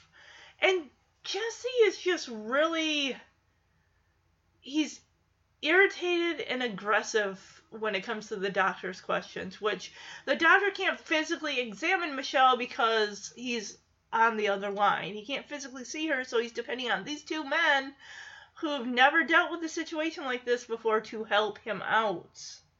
Yeah, Jesse's like, what do you mean, what kind of cough? It's a little baby's cough. And he grabs the phone. He's like, you know, eh, eh, eh. No, Joey takes the phone from Jesse. Like, no, no, no, you got this wrong. Doc, I do impressions for a living. It was more like this. he probably wants to know when she's coughing, does it sound like a, a rattle? Does it sound phlegmy? You know, that way he can kind of figure diagnosing over the phone what is the best medicine to give this child. Also, is it just a cough, like a dry cough, and there's really nothing to it, or is it just more like a, you know, where it sounds like it's really, you know, phlegmy, like she's coughing up stuff from her lungs? I don't know. Yeah, J- Jesse takes the phone from Joey and says, I- I'm sorry, we're new parents here. So, yeah, he's to take the phone over to Michelle. Here, listen to her cough. Yeah, of course she's not gonna do it for you.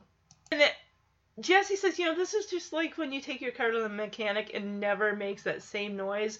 Have you ever tried to like, you know, make an appointment to have your car looked at, and you're trying to describe what is going on with your car, and she's like, oh my gosh.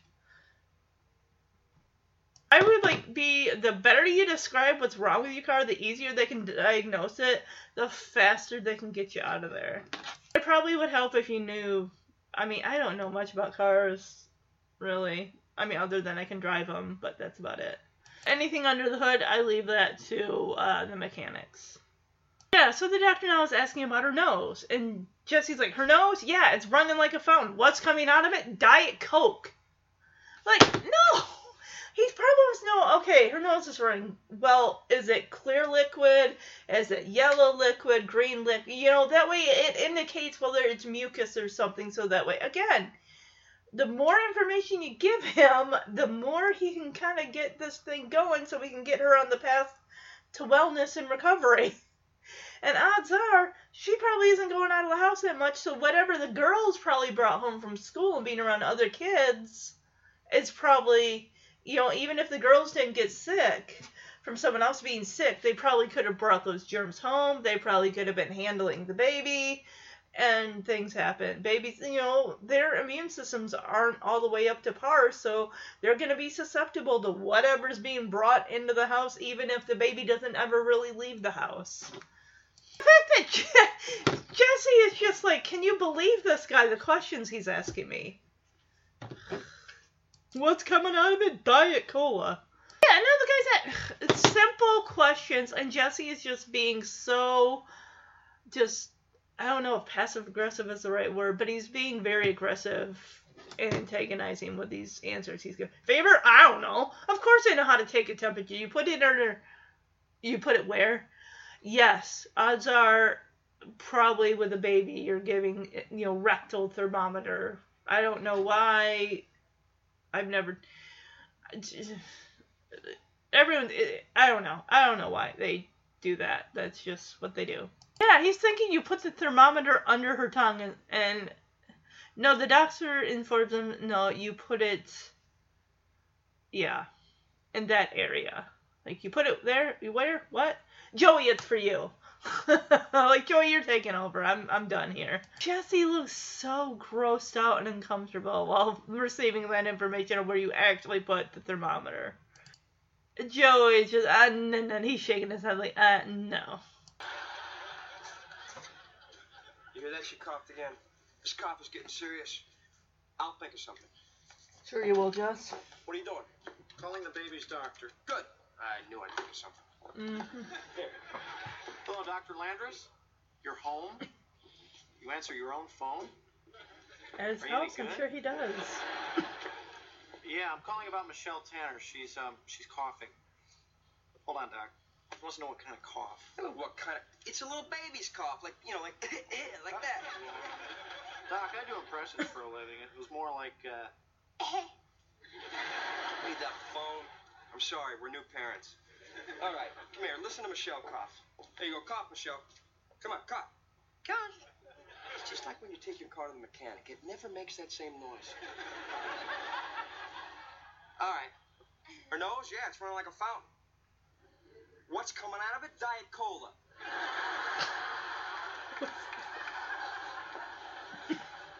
Fever? I don't know. Of course I know how to take her temperature. You simply put the thermometer under her tongue.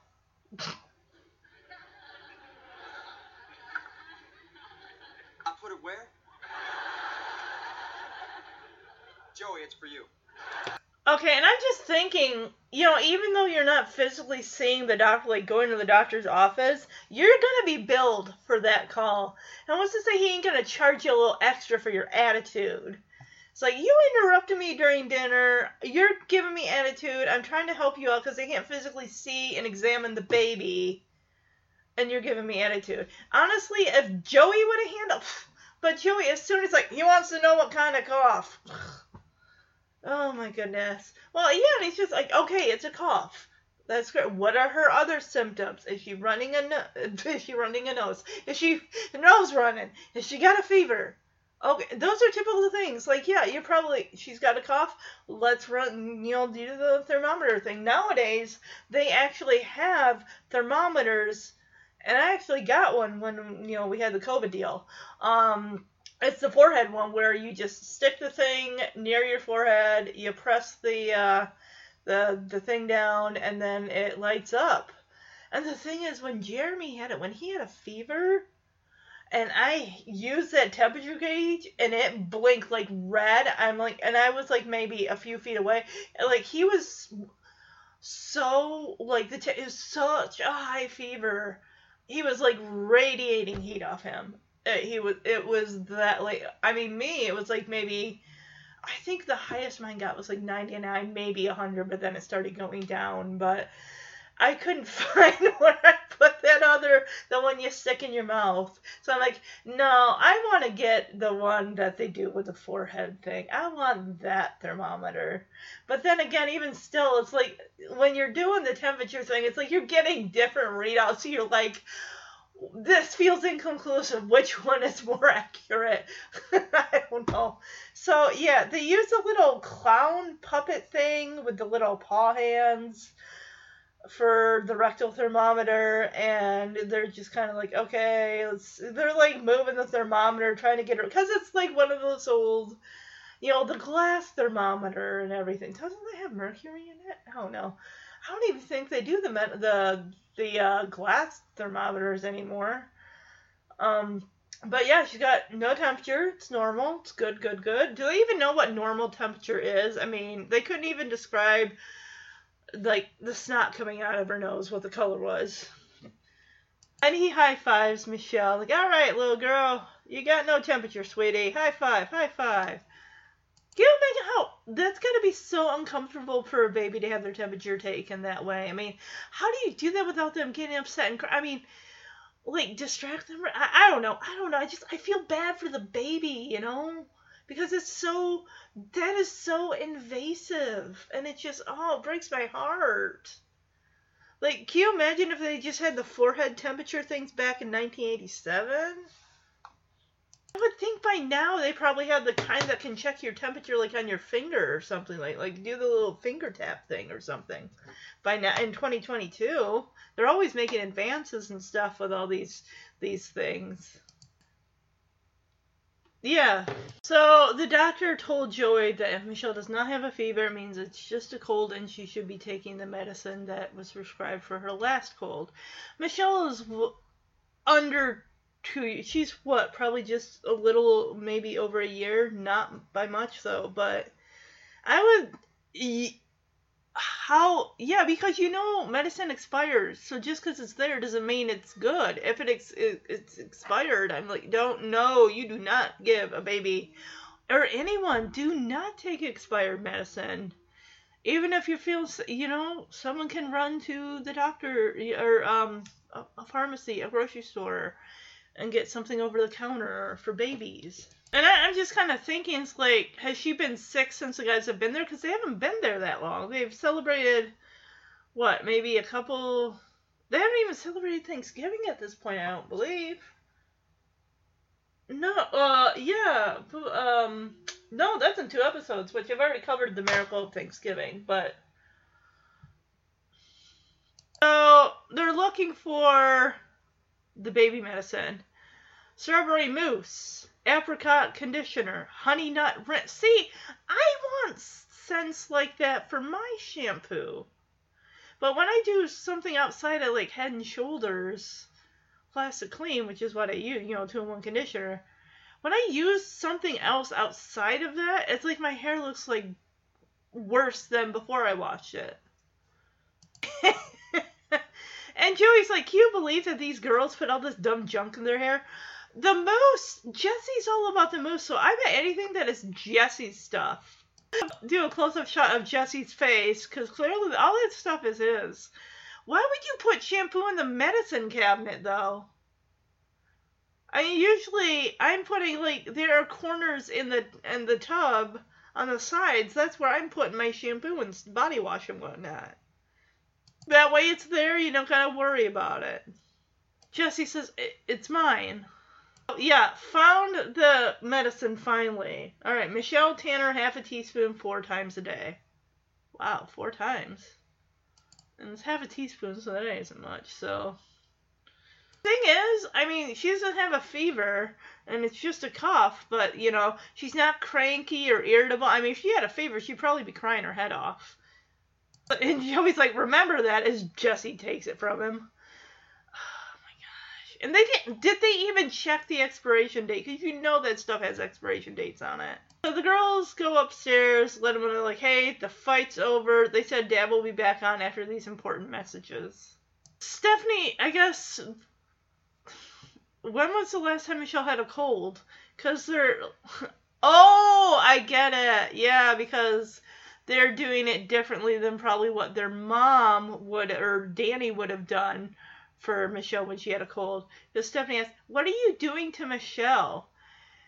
And they said, Well, we're giving your sister some medicine. And Stephanie just shakes her head. That's not the way Daddy does it. And Jesse's like, Stephanie, don't don't worry about it. Yeah, and she, you know she's not going to take that spoon of medicine. No, there's a way. I don't think they're going to take that straight up. I think it's usually what don't you got to put it in like some type of baby? I, I don't know. I don't know. Yeah, uh, just like here you go, Michelle, and she pushes the spoon away, which the liquid hits Joey right on the nose. Joey looks at Jesse with one eye closed, and Jesse says, "Joey, duck." Tail up, twist tail down, twist the right. Normal, no temperature. High five, Michelle. High five. High five. Aww. All right. Okay. Well, doctor said no fever means it's a cold, and we should give her the medicine that he prescribed for the last cold. Okay, we got strawberry mousse, apricot conditioner, honey nut rinse. You believe these girls put all this dumb junk in their hair? I don't think they do. They're not at that age yet. It's mine. What are you looking at? All right, here it is. Michelle Tanner, a half a teaspoon, four times a day. Remember that. Give me that. Four times a day. The fight's over. They said Dad would be back on after these important messages. Okay. What are you doing to Michelle? We're giving your sister some medicine. That's not the way Daddy does it. Stephanie. All right, here you go, Michelle. Nope. She's not gonna take it. Joey, duck. Okay, so now they got her in her high chair. They got a baby appropriate spoon. Before they were using like a, a breakfast spoon. That spoon is too big. So they're trying the little soft coated baby spoon. with pureed chicken, like baby food, eh, with the stuff in there, and she is not having it. They have like two other little uh, cont- bottle container things of baby food, just trying different things. And Joey's like, well, so much for cough syrup and pureed chicken. So what they they were coming from underneath the high chair table, like almost like a sneak attack here, which that is really gonna render your arm useless because you're not giving yourself enough room and space to turn your hand to be able to get the spoon in her mouth. Yeah. And Jesse tells Joey, look, I told you it wouldn't work. You never serve red cough syrup with poultry. So they're watching it on the little TV in the kitchen while the guys are helping give Michelle her cough medicine, trying and failing, mind you. And DJ says, by the way, if I'm ever sick, dial 911. I don't trust you guys. Well, DJ, if you're sick, I think you're at that age where you probably can pretty much take care of yourself. She could give herself her own cough medicine. She knows how to read directions.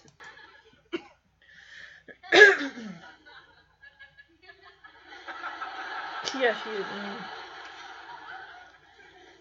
Well, so much for cough syrup and pureed chicken. I told you it wouldn't work. You never serve red cough syrup with poultry.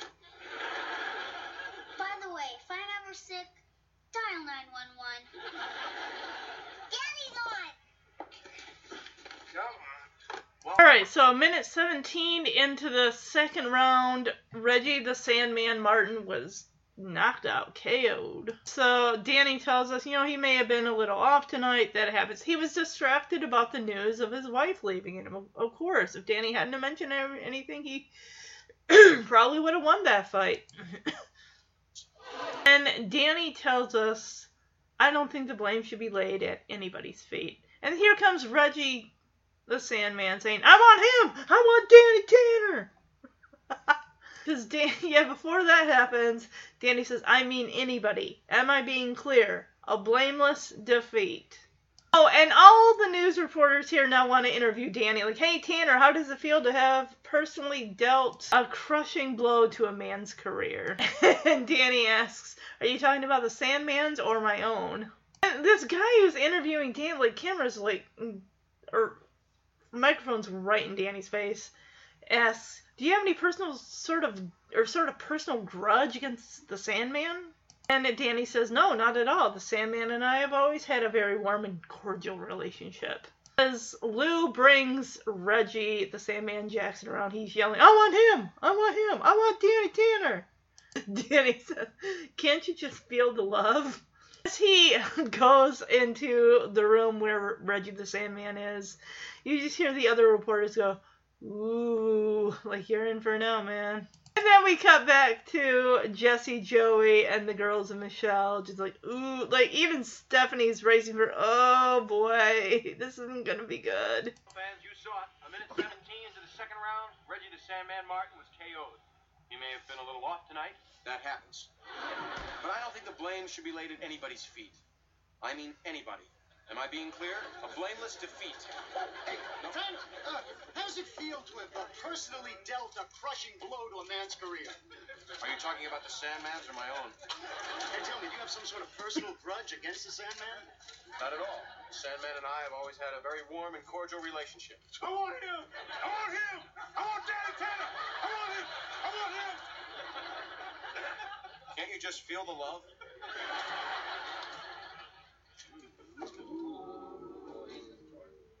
Oh, he's in for it. So, Danny tells the audience, walk with me as I apologize to the Sandman. Danny tells Reggie, Sandman, I am really very, very sorry. Reggie the Sandman grabs Danny by his. He takes one hand and grabs him by the lapel of his suit jacket. And Danny is like bracing for the worst here. And yeah, Reggie's cool, but like, it's okay. It's not your fault. He, and Reggie tells him, like, hey, at least somebody had the guts to tell me about my wife. He even asks Danny, like, say, you wouldn't happen to know why she left me, would you? And Danny says, you know, maybe not seeing your wife for three or four months resulted in a teeny loss of intimacy. Lou, oh, this guy. It's like, it's okay, champ. We don't need her. And Reggie turns on his manager says, We? What's this we stuff? That's this we stuff that got me in trouble. And Reggie, yeah, he turns on his manager and says, You talked me out of retirement because you needed the money. Yeah, and he says, Now you knew about my wife the whole time, didn't you? And the manager just, well, I mean, I kind of got an inkling when I saw the cover story of Sports Illustrated. oh. Oh, yeah. He, Reggie, looking at the camera, pleads with his wife, like, look, Marcy, Marcy, honey, I'm gonna give up boxing for good. I'm gonna, I'm gonna get you back, baby. He says, I'm gonna find you, I'm gonna beg for forgiveness, I'm gonna win you back because I love you, baby. I love you. then he says, Lou, you're fired. Of course, this gravelly voiced manager is all like, Tanner, this whole thing is your fault. Dude, no, it's your fault, manager man. You kept guys that information about his wife leaving him. So yeah, and even Reggie says you talked me out of retirement because you, not me, you needed the money. And Reggie is a nice guy. And he goes and slugs Danny in the stomach. But then, to our surprise and Danny's, the manager slug Danny in the stomach is just like, oh! And Danny is just, uh, he's not hurting. He's like, whoa, what was that? He broke his hand on that plaster tie tack.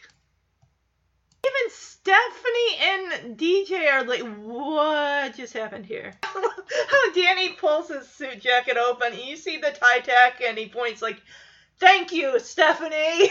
like, you saved your dad here. I love how the audience just is like applauding and just whoa. And Stephanie says, "You're welcome, Daddy." Walk with me as I apologize to the Sandman. Sandman, I am really very, very sorry. It's okay. It's not your fault. Then somebody had the guts to tell me about my wife.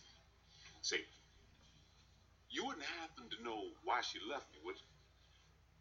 Well, maybe not seeing your wife for three or four months resulted in a teensy loss of intimacy. It's okay, champ. We don't need her. This is we stuff. This is we stuff that got me in trouble. You talked me out of retirement because you needed the money. And you knew about my wife all the time, didn't you? Well, I kind of got an inkling when I saw the cover story in Sports Illustrated. Marcy, Marcy, honey, I, I'm going to give up boxing for good, baby. I'm going to find you. I'm going to beg for forgiveness. I'm going to win you back because I love you, baby. Mm-hmm. Lou, you fired. Tanner, this whole thing is your fault. Oh. Good. I hope you broke your hand, man, because you deserve it. yes! Saved by the tie tag. Thank you, Steph. Thanks, Stephanie. You're welcome, Daddy. Didn't Daddy do great? Oh, he was Oh, good. yeah, Your dad was really, really Yeah. quite good. Yeah, girls, nobody can take a punch like your father. Uh, so yeah, so anyway, didn't Daddy do great? Like, yeah, he did very, very good. He was very good. I love how Joey says, "Yeah, girls, no one can take a punch like your father." So Stephanie asks, like, "Can we stay up till Daddy gets home?" It's like, "No, no, no, no, no. Go to sleep. Come on, get some rest." It's like we got to take care of your sister here, cause, uh, well, yeah. Jesse says tomorrow we may have to move to a civilization without television. So yeah, now it's in Joey's hands to try to give Michelle her medicine. Like I give up. I can't. She won't respond to me. Tries to do. I don't know whether he's doing the airplane or the train or the whatever. But he's like, yeah, her lips are like locked tight. Yeah, she is not letting any spoon go into her mouth. And Joey says, Come on, it's really good. Right into Jesse's mouth, unsuspecting. Oh man, Michelle is just watching Jesse for his reaction with a mouthful of pureed chicken and cough syrup. And Joey says, and she's Come, smile, the baby's watching you. And now she's waiting for her Uncle Jesse to swallow. So yeah, he swallows that. He's like, mm, this stuff's terrible. Just a smile on his face. And Joey says, yeah, but you're not coughing, are you? And Jesse's, he's done with this. Like, all right, enough's enough. Michelle, you are going to take this medicine and you are going to feel better right now. Let's go. And he's like, come on, come on, come on, come on, come on. And yeah, apparently just making, hey, hey, I'm not playing around anymore. You're taking this because we've been at this now for what feels like an hour. and she does. She she finally takes the medicine. I'm kind of wondering how much t- uh, cough medicine have they wasted now on failed attempts to get that in her mouth. Even have enough to get her through the cold. I mean, she and she willingly accepts, you know, the spooning. Like, okay, that's not horrible. Yeah, and she takes. I swear, when I was a kid, they had like bubblegum flavored cough syrup or something. Why can't they make that for adults? I get it, they want to make it appealing to kids because that stuff is just nasty. But I would even take grape flavored cough syrup. I rarely ever get sick, though. That's the thing. You'll use it once, and then, then by the next time your cold comes around, you, the stuff's expired. Did they check the expiration date? They probably didn't. Like, ah, I'm sure it's fine. It's within the six month window. And Jesse says, "See, Joey, told you all we had to do was ask nice." I love how they slap high five. Like, yes, we got her through her first cold. See you after Daddy gets home. No, no, no, girls. Go to sleep. Come on, get some rest. Tomorrow we may have to move to a civilization without television. Go. Good night. All right, Joey, you try to give her medicine. I give up. Okay, Michelle. Here it comes.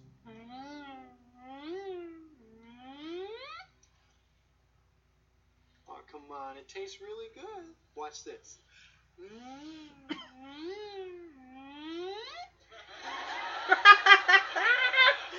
oh, God, this is very nasty. Smile. The baby's watching you. Ooh. Mmm. And she's waiting for her Uncle Jesse to swallow. Ooh. Mm. This stuff's terrible. But you're not coughing, are you? All right, enough of this nonsense. That's it, Michelle.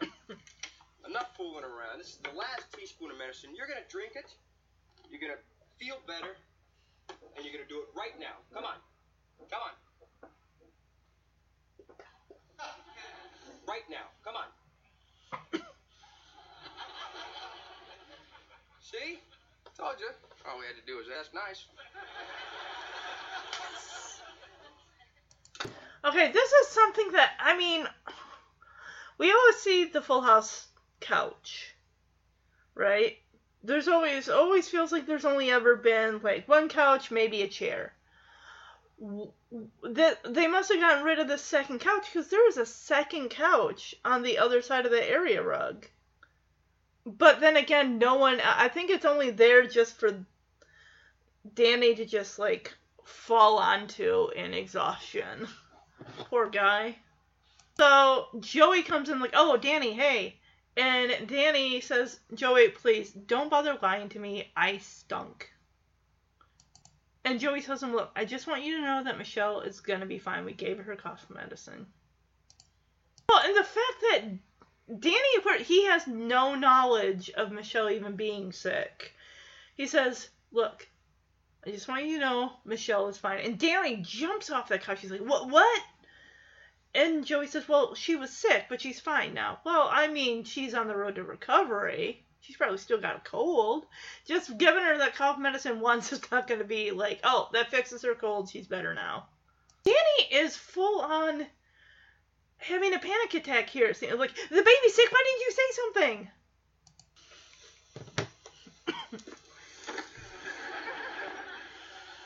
Danny. Joey, please. Don't bother lying to me. I stunk.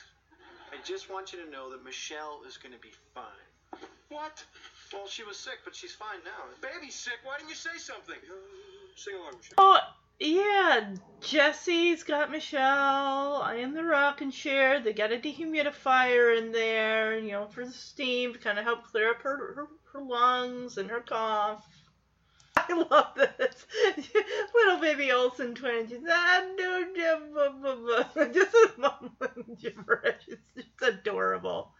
Because Jesse's singing to her. Oh, Danny runs up those stairs, comes and takes Michelle. Like, Michelle, daddy's here. Come here, baby. Takes her from Jesse. Hi. And Danny is scared, like, Jesse, what's wrong with her? And Jesse says, nothing. She just had a little cold. You know, we gave her her medicine. We talked to the doctor. We checked her out. She has no temp. She has no fever. She's good. And Danny asks, you know, how do you know it's a little cold? And they say, well, she had a cough, runny nose, but no fever. And even so, it's like, yeah, they spoke to the doctor. He did a non-physical examination, so basically he's just going based on what the guys were telling him what was wrong with her. Je- Danny is kind of going through it like, okay, she should have fluids, and the guys are like, done, took care of it. Danny then says we should call the doctor. It's like, yeah, done, we did that. That was like the first thing we did. How do you think we learned to take her temperature? or even that we had to take her temperature? Doctor. Done. And surprised? Like, really? Well, has she had her cough medicine? And both Jesse and Joey are like, done. What about a diaper change? And they're like, good night, bye. That's on you, Danny, And now that you're home. Like, once you're home, Danny, our babysitting duties are done for the night.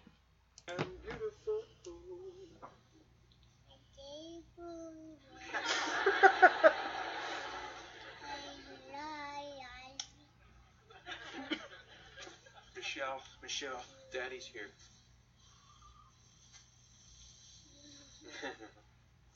Hi.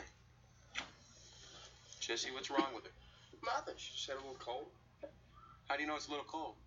Well, she had a cough and a runny nose, but no fever. She should have fluids.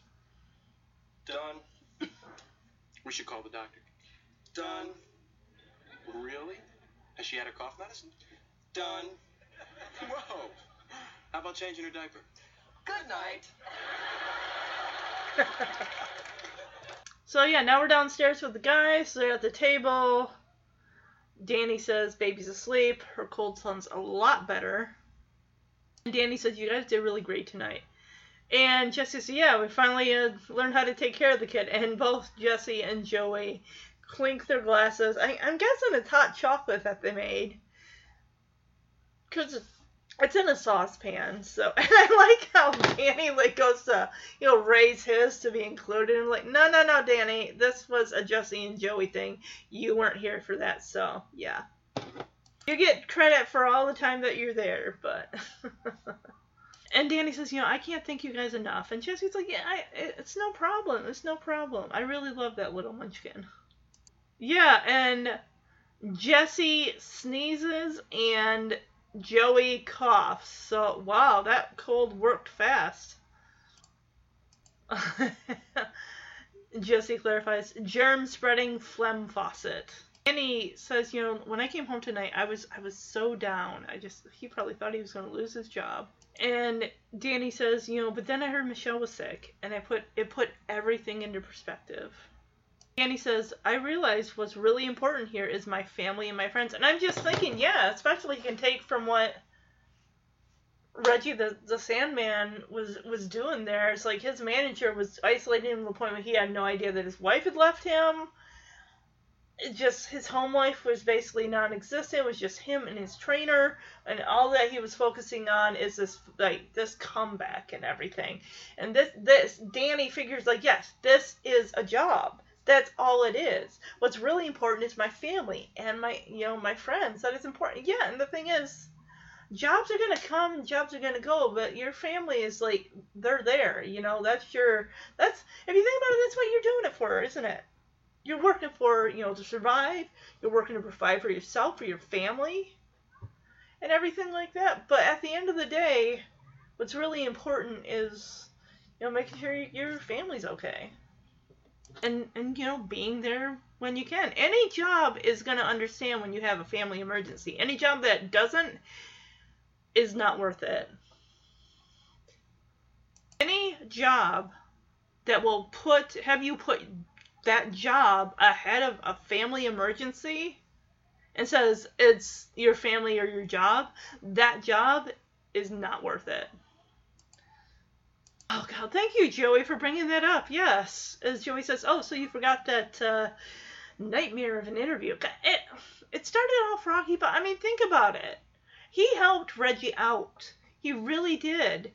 I mean, if he had just kept going with that and didn't know about his wife, that he was doing that as a favor because his manager needed the money. Reggie didn't need the money.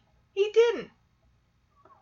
He was doing that because he's a nice guy and he's trying to help his manager, which his manager is just greedy and just a horrible human being. He deserved that broken hand if he got a broken hand. I'm sorry, but he does.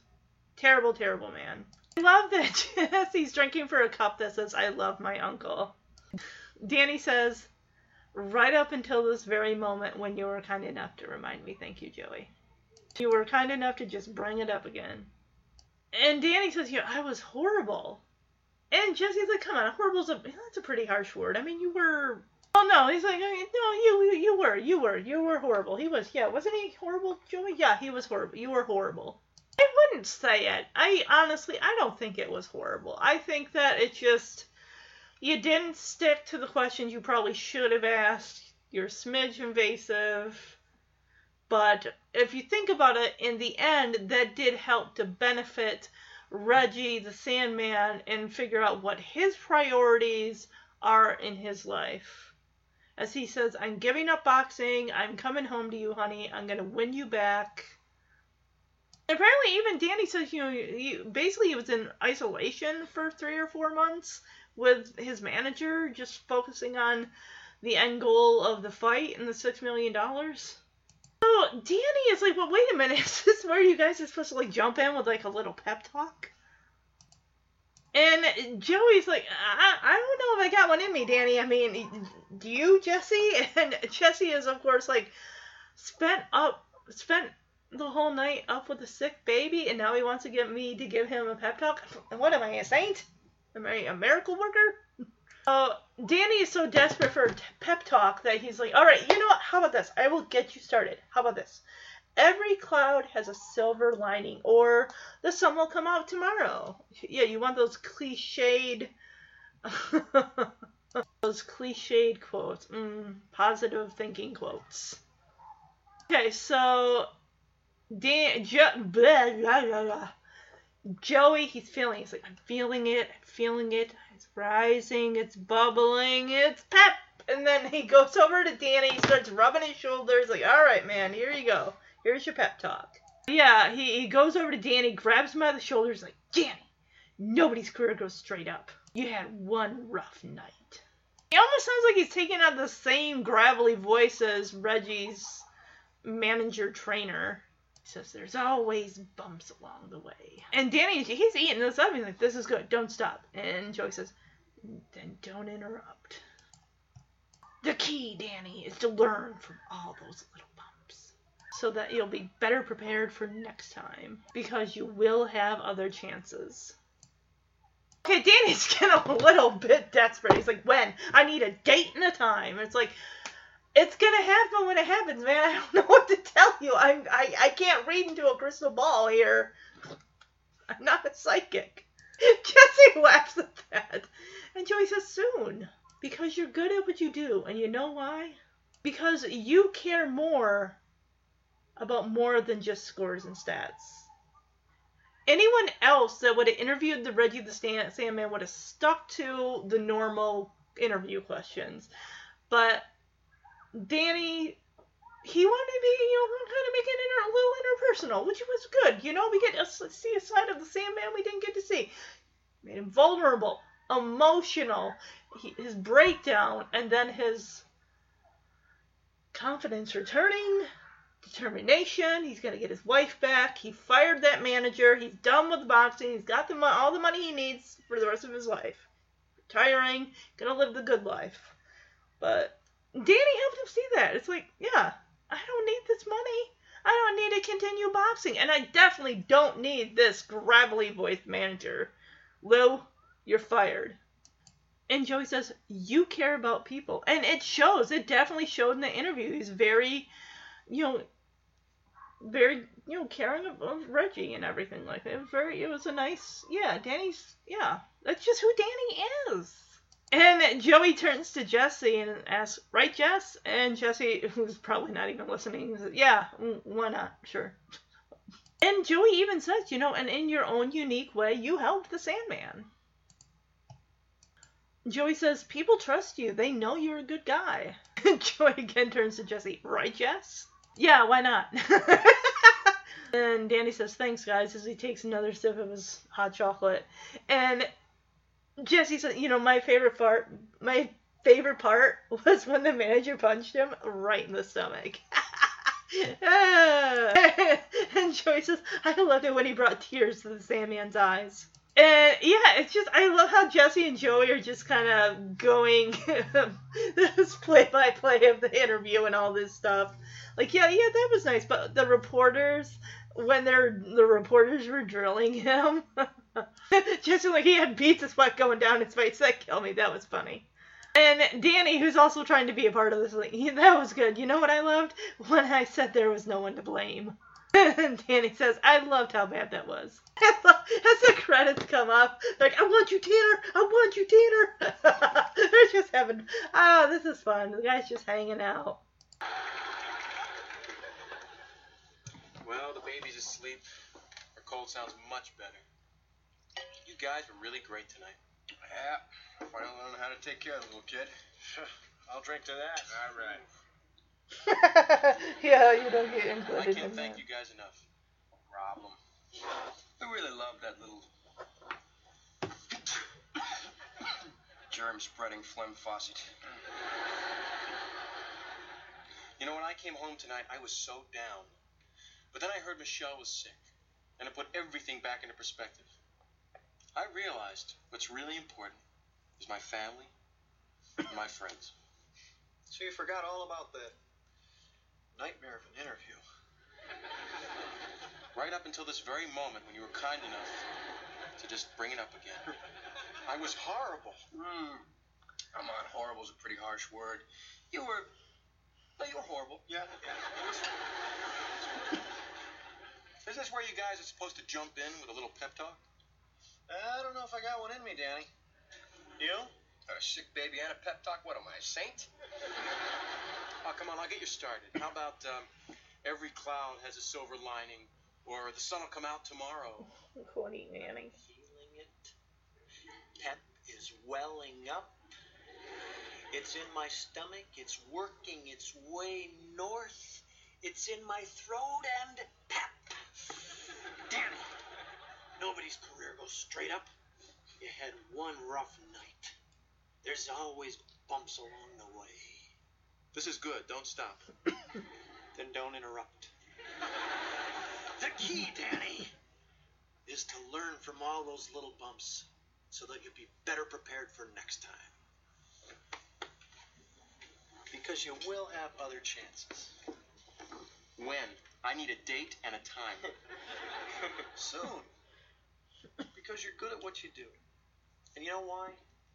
Because you care about more than just scores and stats. You care about people.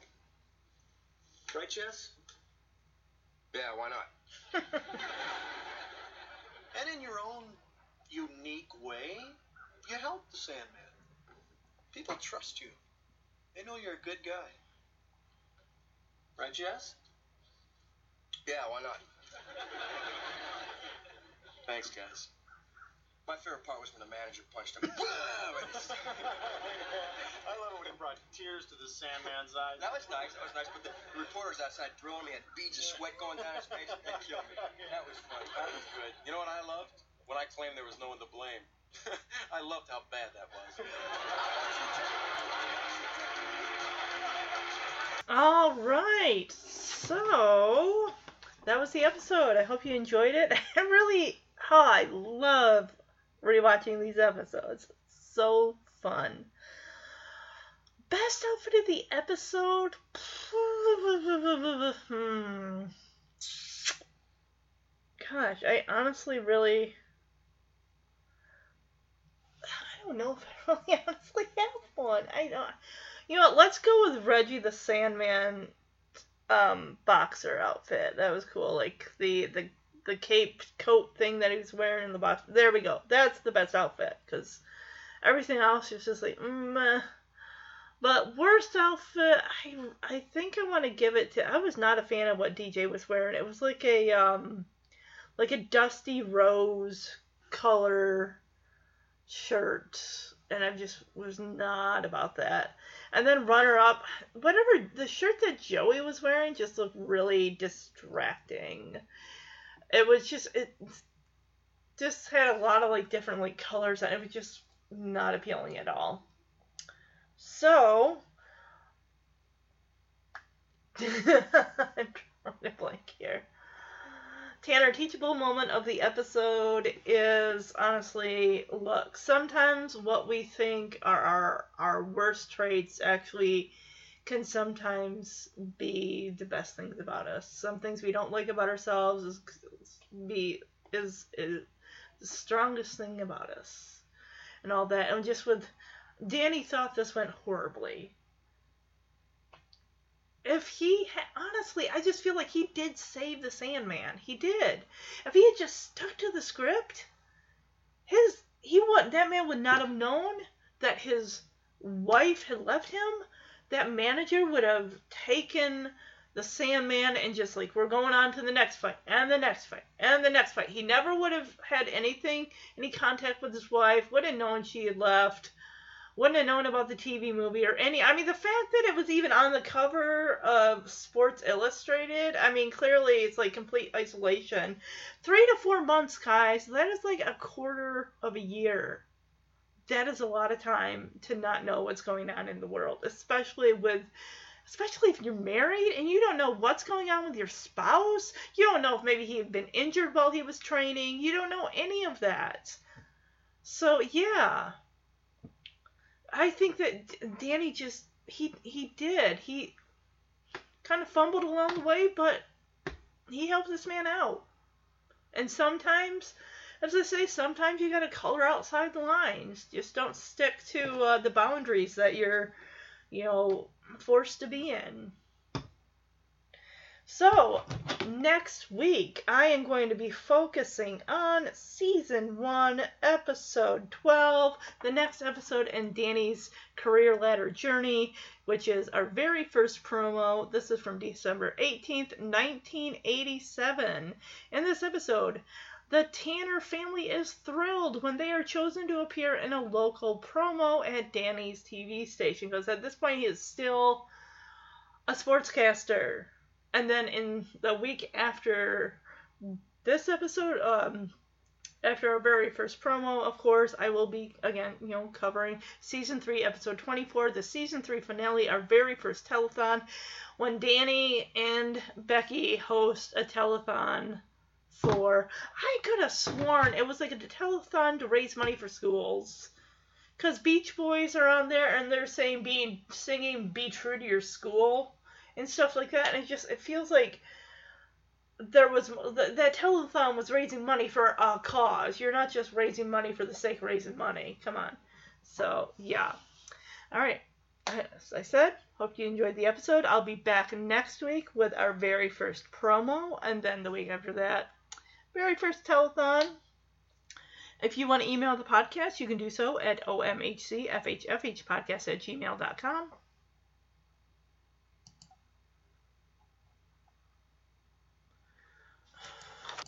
All right, if you want to email the podcast, you can do so at l uh, at omhcfhfh at gmail.com.